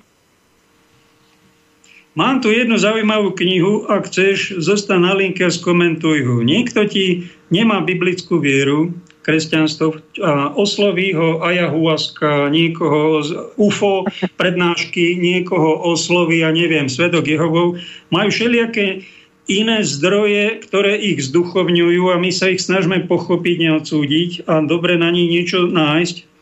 Tak niekto má v rukách, ako mi poslali, priatelia z univerzálneho života, Evangelium života, vraj prorokyni Gabriele sa zjavuje bytosť, ktorá sa predstavila ako ja, Kristus. Vysvetľujem, opravujem a prehlbujem slovo, ktoré ste doteraz mali. Počúvaj. Keď bol Ježiš 18-ročný, oženili ho s Miriam, s jednou pannou z rodu Júda, žil s ňou 7 rokov a ona zomrela lebo ju Boh zobral k sebe, aby on mohol kráčať ďalej k vyšším úlohám, ktoré mal vykonať aby trpel za všetkých synov a dcery ľudí. Toto je v jednom nie kanonickom apokryfnom evaníliu. A teraz poznámka, ktorou je plná táto kniha. Ja Kristus vysvetľujem, opravujem a prehlbujem slovo. Ja som nebol nikdy ženatý. V tejto generácii má slovo ženatý iný význam. Pre človeka tejto doby to znamená sobáš pred úradom, prípadne ceremóniu v pozemskom kostole pred kňazom a s kňazom. Tiež slovo oddanie má v duchu iný význam ako sobáš. Oddanie v duchu Božom znamená, dvaja ľudia uzavrú zväzok s Bohom a usilujú sa, aby sa v Bohu zjednotili. Čo na to povieš, no, že tuto vraj Ježiš e, bol nie ženatý, ale mal, keď mal 18 rokov, vzťah s Miriam, ktorá po nejakých pár rokoch odišla do nebies, umrela a on vraj bol vdovec, ale taký nezobášený. Čo toto s tebou urobí? No to sú blúdy. To nemáme v Biblii klasickej. Tam do 30. roku nevieme, čo s Ježišom zatajené to je. A tuto zrazu je odhalené, že on prežil nejaký, no dobrá správa je, že heterosexuál. Lebo máme tu tendenciu, že bol homo. No, že bol gej, no. no, no to by Čo na to povieš? No. Zoberalo ti takéto, keby to aj pravda bola, nevieme. Toto je prameň, univerzálny život. To není pre nás ostatných. No a ľudia Takéto niektorí blúdy... to čítajú. Aj pán Banáš má nejaký podobný názor vo svojej knihe Kod 9. Len sa to snívalo Michalovi jednej postave. Zobralo by ti to vieru, keby si zistil, že Ježiš niečo takéto, takúto skúsenosť, pravdepodobne čistú, s ľudskou láskou prežil? Mne by to v žiadnom prípade moju vieru nezobralo, ani, ani vieru v Ježiša Krista, pretože ja si myslím, že tieto veci sa už objavali v histórii už dávno, že chceli Ježiša pošpiniť alebo urobiť z neho neviem čo všetko, že nechtal z mŕtvych a jak mohla byť Mária Panna a, a toto furt sa opakuje v podstate v takých cykloch z času na čas, každý príde nejakou novinkou a toto, to sú podľa mňa všetko len blúdy, aby ľudí vlastne zišli z cesty. Ja myslím, že za tým stojí diabol, za všetkým, aby ľudí vlastne zmiatol. A ja vôbec o týchto takýchto debilín ja vôbec neriešim, čo tam niekto povie niekde. Ja mám svoju osobnú skúsenosť s pánom Bohom, s pánom Ježišom Kristom. Ku mne Boh mnohokrát hovoril, oslavil sa mojom živote, Boh mi dokázal, že existuje. A mňa takéto blúdy a blbosti ja vôbec ani tým nezaoberám. Vôbec to sú pre mňa blúdy a každý človek, čo ťa počúva, by mal osobne mať taký vzťah s Bohom, aký si sám vybuduje, taký ho bude mať a keď má s ním nejakú osobnú skúsenosť a vie, že Boh existuje, tak mu nikto nič nevyvráti a môže si vyprávať a písať každý to, čo chce, to chce, nie to je úplne jedno. Ja to vôbec neriešim, takéto bludárov vôbec. To sú bludári. Ty si to nazval blúdy, neviem, či to není prudký súd. Uh, to keby bolo nejaká vulgárnosť na adresu Ježiša, to by bolo urážka, až blasfémia, až bohorúhanie, ale toto je také niečo ľudské ktoré je teraz odhalené. Títo prakresťania, oni to zrazu majú, majú to v tej svojej dodatočne vysvetľujúcej knihy na Bibliu. Je to hrubé a sú tu veľmi krásne veci o nezištnej láske doplňujúce. No teším sa, ale biblické posolstvo by som tak povedal, ja o tom neviem, či je toto pravda. Som otvorený, áno, nie. Keď budem mať zjavenie od nejakého aniela z neba, tak vám to poviem, nemám. Ako človek to beriem otvorenie a nezatracujem to, nechám to žiť. A poviem, keď, to, keď by niekto debatoval o tom, poviem, vieš čo, v Biblii, v klasických evaneliách máme 30 rokov Ježiša zamlčaného až na nejaké výnimky, Betlehem a 12-ročný. To znamená, že to asi nebude podstatné. Ježiš tu prišiel nie pre pozemskú lásku, ale on je nebeský ženích a prichystať nás na vykupiteľský čin, na kríži a na nebeské manželstvo. V prvom rade, aby sme e, prišli do neba, lebo niekedy zistí taká vdova, ako je na tom obrázku, zomrel jej manžel a ona hotová a nešťastná ruky v dlaniach, e, teda tá tvár v dlaniach. No a ten umelecký, ten pohľad znamená, že ona tam príde to, čo Izaiáš povedal pred 2600 rokmi, že Ty nevieš o tom, že Boh je tvoj manžel? Že Ježiš je pravý ženích? Čo si to ty žila? Si myslela, že to je môj muž a to bude na veky to tento vzťah? A že to je skutočný manžel tvoj, však to bol náhradník. Na pár chvíľ, to vy neviete? Choďte k prameňom biblickým, toto zistíte. Ďalší ešte máme od Richarda doplnok. Pali nie je problém v otlačkoch prstov. Skôr som mal na mysli to, že sa zavádza total control salámovou metódou. Nakoniec nastane nová dokonale kontrolovaná totalita. A vďaka tomuto, kde je hranica? Kedy už máme tomuto zošrobovávaniu povedať stop ako kresťania?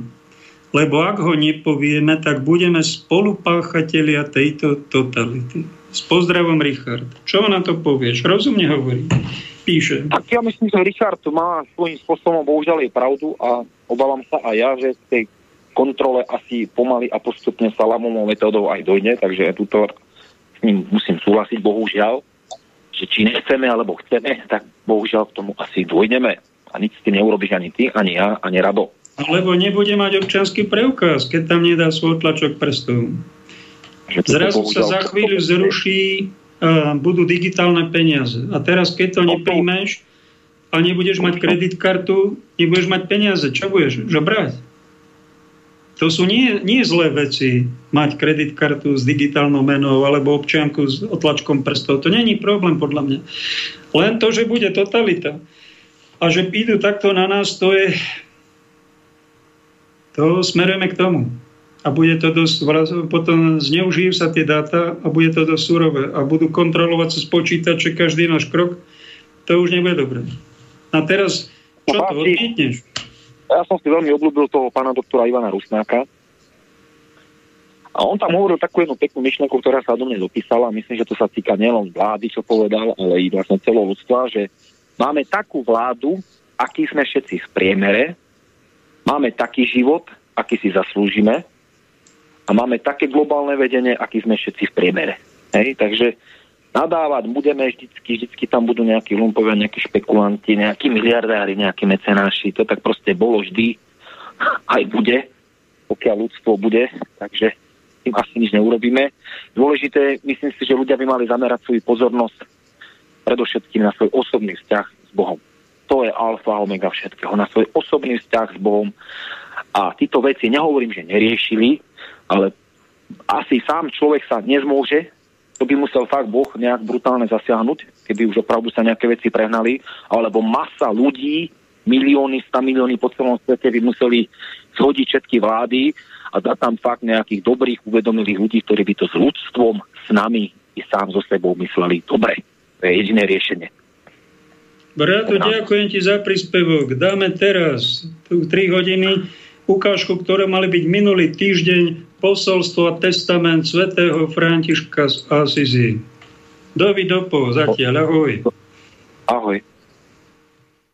František z Asisi krátko pred svojou smrťou zvolal svojich nasledovníkov, aby im odovzdal proroctvo o budúcom čase.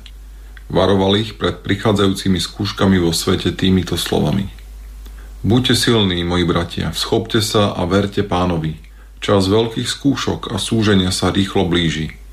Bude veľa zmetkov a roztržiek, ako duchovných, tak svetských.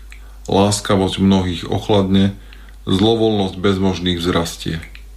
Démoni budú mať nevýdanú moc. Nepoškvrnená čistota nášho rádu a ďalších sa neskutočne zatemní, pretože bude veľmi málo kresťanov, ktorí budú počúvať pravého najvyššieho pontifika a rímsku církev s oddaným srdcom a dokonalou láskou. Keď začne toto trápenie, jeden muž, nekanonicky zvolený, sa zmocní pápežského úradu a svojou chytrosťou zaistí, že privedie mnohých k omilu a na smrť.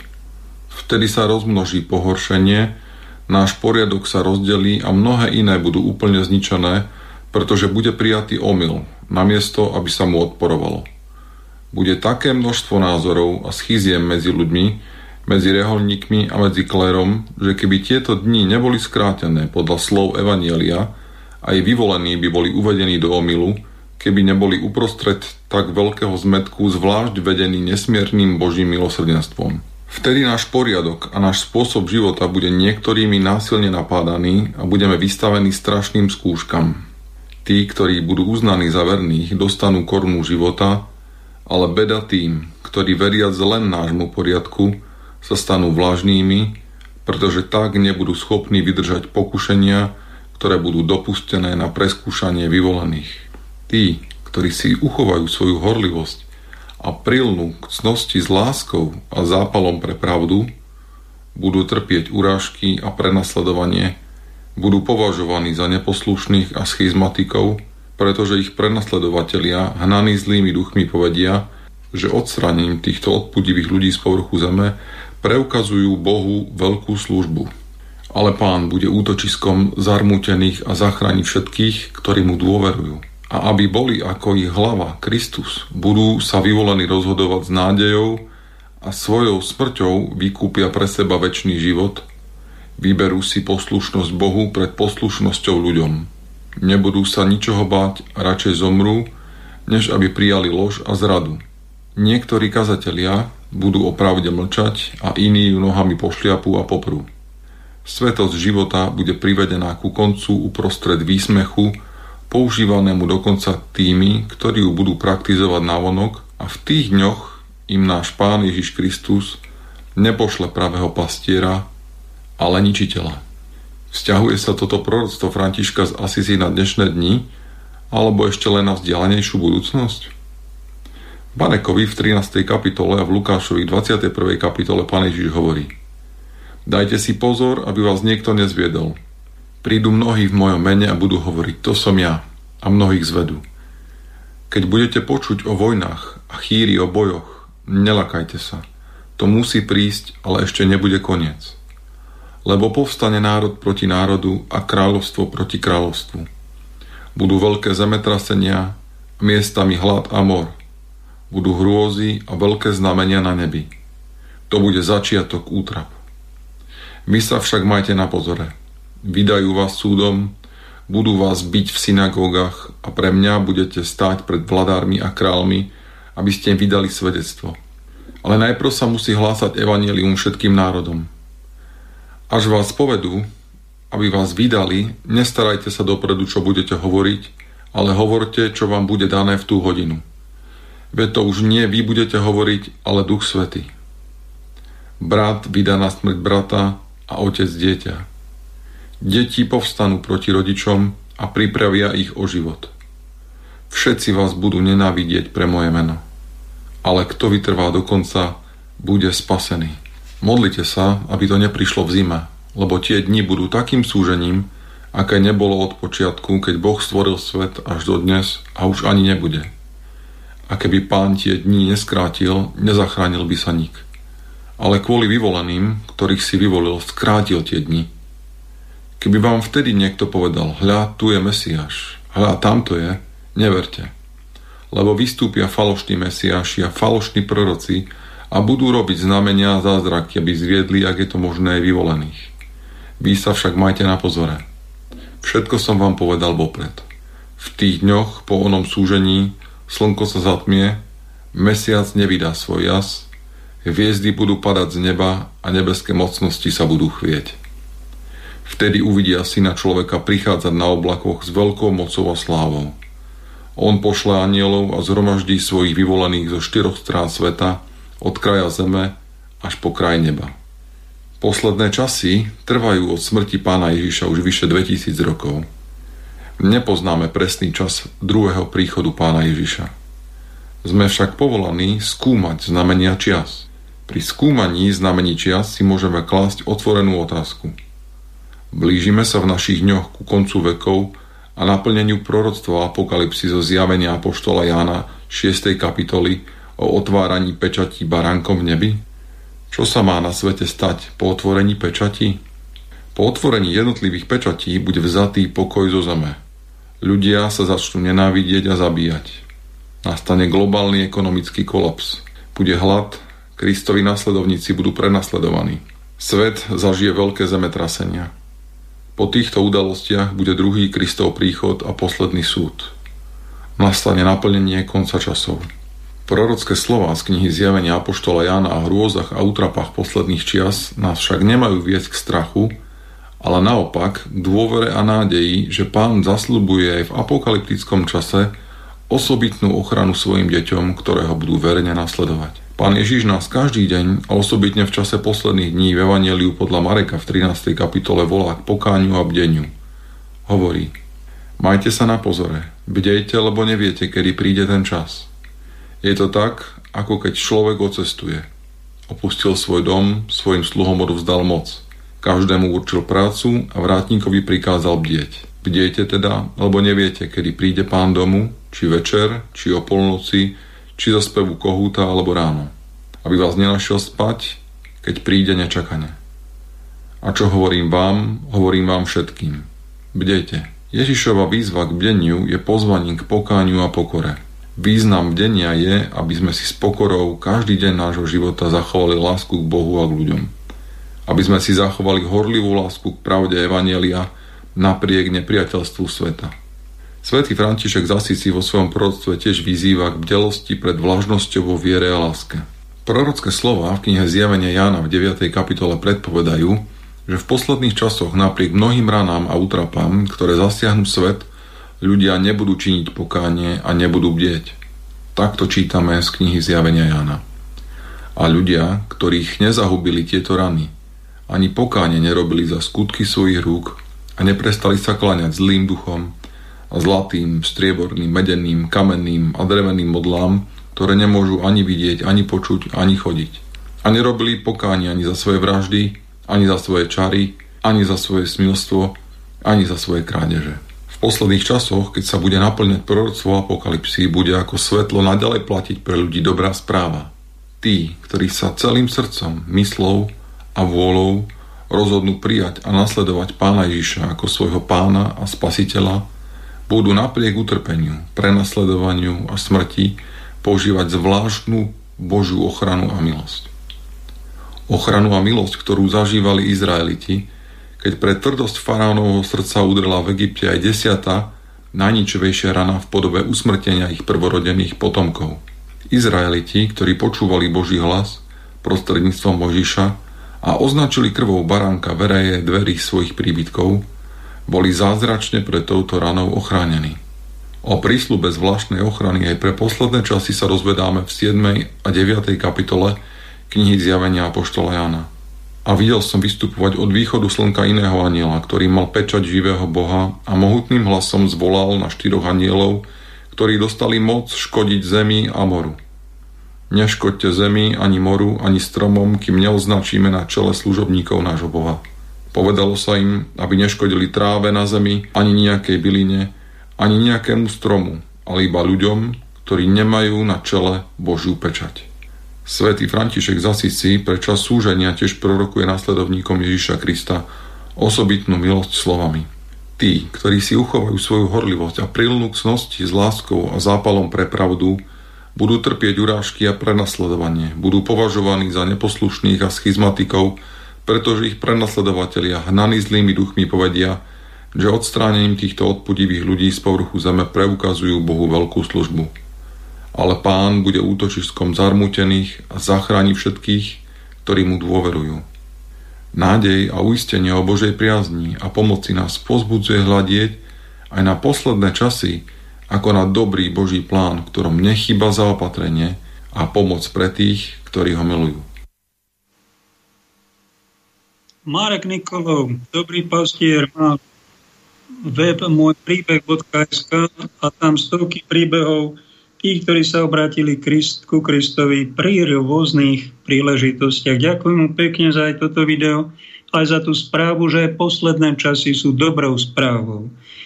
My, kresťania, by sme paniku robiť nemali, mali by sme mať taký bdelý nadhľad, jemný odstup od veci a opatrne správne kroky. Nevieme, čo je to najsprávnejšie, ale v tichu si to premyslíme a nekonajme pod tlakom, niekoho iného pod strachom, pod nejakým gestapáckým sadizmom štátnej správy. To nerobme. A to dajme pozor a povedzme, my máme právo nielen na výhradu vo svedomí, ale aj na svoj názor, aj keď je dnes moderné. Ako Martina Kocianová povedala, ja poviem len nejaký iný názor, alternatívny a v tom momente ma začnú nenávidieť. Tak to je, to sú posledné časy. To je z tej slobody, z tej rozdrapenosti a už nám zašibáva. Len no, človek povie slušný názor, je už je nepriateľ, už ho vyhodia. Nie len z nejakej televízie, ale už nejakého operného speváka, čo má koncerte si v Michalovciach a vyhodili ho za to, že bol trpel slovenský a tam, no, a to je prenasledovanie. Kto robí prenasledovanie kresťanov, bude za to niesť následky a bude medzi antikristami. Tomu ja som povinný povedať. Pekne ďakujem tento týždeň Jurajovi Alene Nikole za podporu tohto môjho vysielania tejto. Je to práca, ako Anton Hlinka povedal, jedna kázeň mu niekedy trvá od 3 aj 20 hodín, keď si to pripravuje seriózne. Anton Hlinka, ja pokračujem v jeho diele, on robil v Slobodnej Európe, Hlas Ameriky, ja to robím v Slobodnom vysielači. A keď som to povedal pánu kardinálovi, čo robím, dal mi požehnanie pápež usmernenie. Ďakujem. A za to, že mi niekto povedal, že všetko zle robím medzi biskupmi, všetko negatívne robím, nič dobre nerobím a som klamara podvodník, nič dobré na mne není. Ďakujem, ďakujem. Ďakujem vám za prenasledovanie. Popri tom dobrom, ja môžem pri tom prenasledovaní, ako ma cepujete po hlave, trestáte, však vy mňa prenasledujete. Vy mi pomáhate, aby som ja mal olej v lampách, olej, olej nezištnej lásky, a niečo môžem trolilinku vytrpieť za Boží kráľstvo. Ja vám ďakujem, vy ste môj najväčší dobrodinca a ja sa modlím už, som dlho nevedel, čo to tá sveta Veronika Giuliani povedali, že boskáva je ruku, ktorá ťa prenasleduje. Tak ja som to pochopil. Vy ste môj najväčší dobrodinca. Vy ste mi zabil česť. Vy mňa úplne negativizujete. Ďakujem. Nikto má takýto odsud nelásky, zo sebeckej lásky, alebo je silno negatívny. Snažme sa ho pochopiť a keď sa modlíme za nepriateľov, modlíme sa aj za takýchto typov jedincov, niektorí aj v kresťanstve, aj kolegov či ex-kolegov, ktorí nás iba negativizujú, iba všetko zle na nás nepravdivo neraz hovoria a majú takýto ocot, trápne miesto oleja. Oni nás prosia o pomoc a my máme povinnosť sa pekne ponížiť, to naše ego ukľudniť a milovať aj nepriateľa. To je ad fontes. To je čistý prameň. Ak, ak potrafíme k nejakým nečistým prameňom, iným zdrojom, nebiblickým, nekresťanským, a tam ťa niečo osloví, začneš duchovne žiť a začneš si církev vážiť a dobre hovoriť o Ježišovi a je to nečistý prameň, tak choď ad depures fontes, ako hovorí pápež Benedikt XVI, očistí ten prameň. Očistí. A keď ťa náhodou oslovia jehovisti, bol si neveriaci a začneš sa zavorať Bibliou, tak sa venuj tým jehovistom, keď ťa Pán Boh oslovil pri nich keď ťa oslovil pri ayahuaske, tak sa venuj ľuďom, ktorí tam chodia, ktorí majú podobné stimulanty psychedelické. Keď ťa oslovil v nejakej vyslovenej mormonov, tak sa mormonom venuj. Pán Boh chcel, aby si tam bol oslovený a tam sa stal kresťanom a pomáhaj im evangelizovať ich. Zaujímaj sa o nich.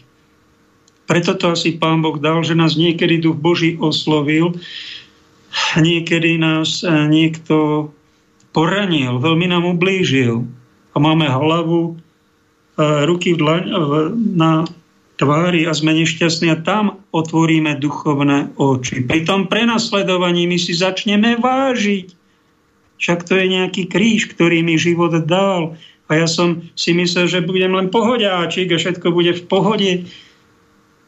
Nie, kresťanstvo je o kríži, aj o nesení si toho kríža a s Kristom. A keď ty to pochopíš, Ďakuj aj za tú situáciu, za tú krivdu, za to prenasledovanie, za to poníženie, za to podúpanie aj svojmu možno bývalému, ktorý ťa ničí, alebo bývalej, ktorá ťa plne chce zničiť. A sa ti pomstí. Možno ti to otvorí duchovné oči a Pán Boh ti aj týmto niečo chcel povedať, ťa chcel niekde e, dostať a keď ťa prebudil, tak asi sa máš venovať podobným ľuďom, ako ty si bol oslovený, keď ti to pán takto dal. To ma napadá. Juraj mi píše na Facebooku, počúvam vaše relácie, na nikdy som od vás nepočul apel na kresťanov, aby sa nedávali tetovať tri výkričníky. Odpovedal som mu, Juraj, pápež František dovoluje tetovanie asi v umiernenej podobe, nerobí z toho problém. Tie satanské tetovačky celého tela, kaďaké démonské bytosti, nahotiny a sprosté názvy antikresťanské, nacistické príklad sú trápne. A je tam príliš jasné, že toto normálnemu nielen kresťanovi, ale aj človekovi je odporné. A toto netreba ani zvlášť zakazovať. To, to, to nám je odporné, to robiť nebudeme. A on mi odpísal, ten pápež toho už nadovoloval. Anton Lavej, autor satanskej Biblie, říká, že každé tetování je vždy výrazem satanizmu, ať je to jakékoliv znamení. Paterko Vojtech Kode to vraj povedal exorcista. No je to možné. Taká malé, čo viem, že nejaká Dara Rollins má niekde pri kotníku tam nejaký, nejaký, nejakého motýlika. Robíte s tým problém, že by bola Problém z toho nerobíme. No ale niekto, sú to také značky, že to telo si už odovzdávame nejakej temnej moci, nech tam ho napícha. My si ho radšej nechajme spracovávať duchom Božím. Toto my nepotrebujeme, ako sa opíjať, ako sa tetovať. Ak si náhodou počúvaš ma si tetovaný a začne ti to Duch Svetý vyčítať, čo ja neviem, či ti to vyčíta možno cez Juraja, cez mňa teraz, no tak sa vyznaj z toho spovedí, odstrán to a venuj sa polutetovaným, aby si zachránili duše, aby neodovzdávali a nepokračovali v seba devastácii tela, svojej kože na nejaké nedôstojné, antikresťanské alebo nejaké skoro satanské symboly. Z toho sa treba dostať a zbaviť. A možno Juraj ma napomínal aj vás. My riešime malé tetovačky a to, že Európska únia a jej správcovia dajú 18 miliárd na zbranie na Ukrajinu, aby tam vraždili ďalší Rusi a Rusi ich úplne zdemolujú tam. To vy všetci viete, ako to skončí. A my tam dávame miliardy, 30 miliard Lajenová objednala vakcíny, 20 miliard vakcín na budúcu pandémiu, ktorá to ešte není pre Boha. Tam to vyšetrujú. 10 miliard dávajú na utečencov do Turecka. Poslanci zhrození. My máme miliardy na takéto chobotiny nemravné. A to, že v Európe 100 miliónov chudobných, biedných, hladných, to vy neriešite. Vy lotri, zločinci a pokrytci, čiže sa pochechtávate a nedáte vlastným deťom najesť. Vy neviete im dať kredit kartu a tie miliardy tam naliať a každému dať. Nejaké štartovné, 500 eur. A že by sa ho raz do roka toho chudobného Európana spýtal a ty robíš niečo aj pre Európu, či len zdochýnáš a piješ liečiš sa, zaplatíme ti ďalší, aby si sa vyliečil, alebo aby si bol niečím prospešný. Toto ich nenapadne riešiť chudobu. U nás na Slovensku vláda takisto 400 miliónov na lotéria. Jedna miliarda, to je tisíc miliónov eur na testy, ktoré boli úplne zbytočné. Dve miliardy dávajú na vojenskú techniku, aby sa vraždilo ešte pokračovalo v bojoch. Na to my máme miliardy, milióny. A to, že z tých 100 miliónov chudobných v Európe je milión na Slovensku, ktorým je zima, je im hlad, nemajú kde bývať, to vás nezaujíma. Hamba vám, boháči, beda vám. Tým vládam, ktoré toto robia vraj kresťanom. Osobne vás zažalujem na poslednom súde nebeskému ockovi. A čím viacej ste mali miliónov na osobných účtoch, a kšeftujete tam s pádom vlády, vraj 5 miliónov eur je za nejakého poslanca, možno už aj 7, aby zahlasoval za pád alebo proti. I toto vy robíte bez hámby, vraj kresťania. Pani Cigániková vám povedala, Edo, vy ste takýto pámbožkári, amatéri, čo sa modlikáte a veľmi ničomu nerozumiete. Mal kus pravdy, pretože ak sa my nepostaráme o vlastných občanov, prepadnete sa od hamby pred Bohom. Za to, pretože ten Kristus trpiaci je tých chudobných a biedných. Milióny máte na Slovensku. Robte niečo preto, lebo vám bude beda. Sveto sa hnevam. Boh vás karhá cez moje ústa. Zajtra je posledný súd. Beda nepripravený. Právne som to povedal. Dobrým tónom. Takto to cítim. Nikto takto neburáca. Všimnite si, že títo pohodiačikovia, čo sú, majú otitulovaní, majú pastieri, kaďakí profesori. Čím viacej titulov, tým sú to väčší pohodiaci. Takto nikdy hovoriť nebudú. Im na tom totiž nezáleží. Nikdy nepovedia, že svet, ktorý žijeme, sa rúti do záhuby a čakajú ho Božie súdy. Sú tu posledné apokalyptické dni. Robte niečo so sebou, ľudia. Nachystajte sa, berte to vážne. Antikrist sa už chystá, že prevezme moc na touto planétou. Bude nás čipovať dokope nás všetkých. Buď budeš slúžiť Antikristovi, alebo Bohu a budeš za to prenasledovaný. Priprav sa na to. Toto je biblické posolstvo. Takto by sme mali my ohlasovať evanelium. A nie ťuťuli, muťuli. Kristus chytil aj bič na tých boháčov, farizejov, pokrycov, falošných apoštolov, pohodiáčikov, ktorí sa tu, tu rozmaznávať idú, aby homoškovia sa mohli viacej homošiť, aby sa mohlo rýchlejšie rozvádzať. Boha. A ešte eutanáziu ideme pod kandidáta, čo, čo pomáha zavraždiť ľudí, ktorí kde si trpia, miesto toho, aby sme burcovali tých nezamestnaných a tých 500 eur ti dáme, ale budeš chodiť na návštevy chorým, starým, chodím na, chodí ich navštíviť, chodí ich pozbuť za ruky ich drž, chodím nakúpiť, povysávať a nie ponúkať eutanáziu pre Boha. Prezidentský kandidát alebo potraty, my by sme mali nie potraty, ale by sme povedať, toto sa v parlamente hlasovať o tomto nebude, to je ľudský život, je veľmi jasné, že treba matke pomôcť tým dieťaťom. Miliardy tu rozhadzujete. Kde je ten fond na pomoc ženám v núdzi, ktoré čakajú dieťa? Potraty by mali byť zakázané. O tom by sa nemalo ani debatovať, nezabiješ. Ak nejaká výnimka, že niekto je znásilnený, alebo tam hrozí tej žene smrť, tak to má riešiť nejaké kolegium v tej nemocnici, etická komisia, ale nie je to v parlamente pre Boha hlasovať o tom, že ideme, koľko ideme vraždiť. Obrovská hamba za toto bude. Obrovský výprask všetkým, ktorí súhlate s vraždením detí. Obrovská hamba. Večné zatratenia, ak nerobíte z toho pokánie. To vám odkazuje. Tak toto cíti každý jeden normálny človek. Nie len bača o štiepka. Na hornom konci. Dáme pesničku, či tu ešte pozriem do poznámok.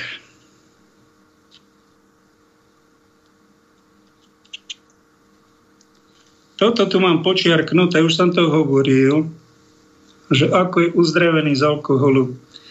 Boli dvaja bratia v jednom, ten Zdenko Banskej Bystrici, on z cirkvi Bratskej, má tam zaujímavé spoločenstvo, mal, kde som rok chodil a učil som sa od neho. A tam raz jeden Jozef spomínal, ako ho pán Ježiš uzdravil z alkoholu.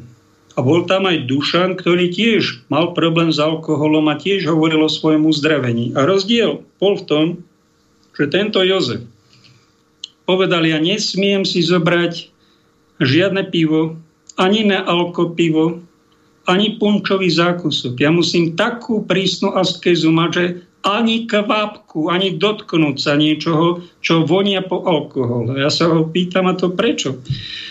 Nerozumel som tomu, lebo som bol diletantom, tak mi to vysvetlil, že ja keď sa dotknem, ja potom chcem štamprlík, druhý, tretí, celú flašu a som tam, kde som bol a som v pekle alkoholizmu. Pre mňa je spása abstinencia, doživotná. Tak som to pochopil, ale to je taký očistec. No čo si musí, keď my si občas štrngneme, vypijeme za štamprlík, tak on musí trpeť, on sa na to pozerá. No to je ten jeho očiste z následok nejakého neuzdravenia. On bol len na poli uzdravený Ježišom. A Dušan povedal podobný príbeh, ten pil ešte viac.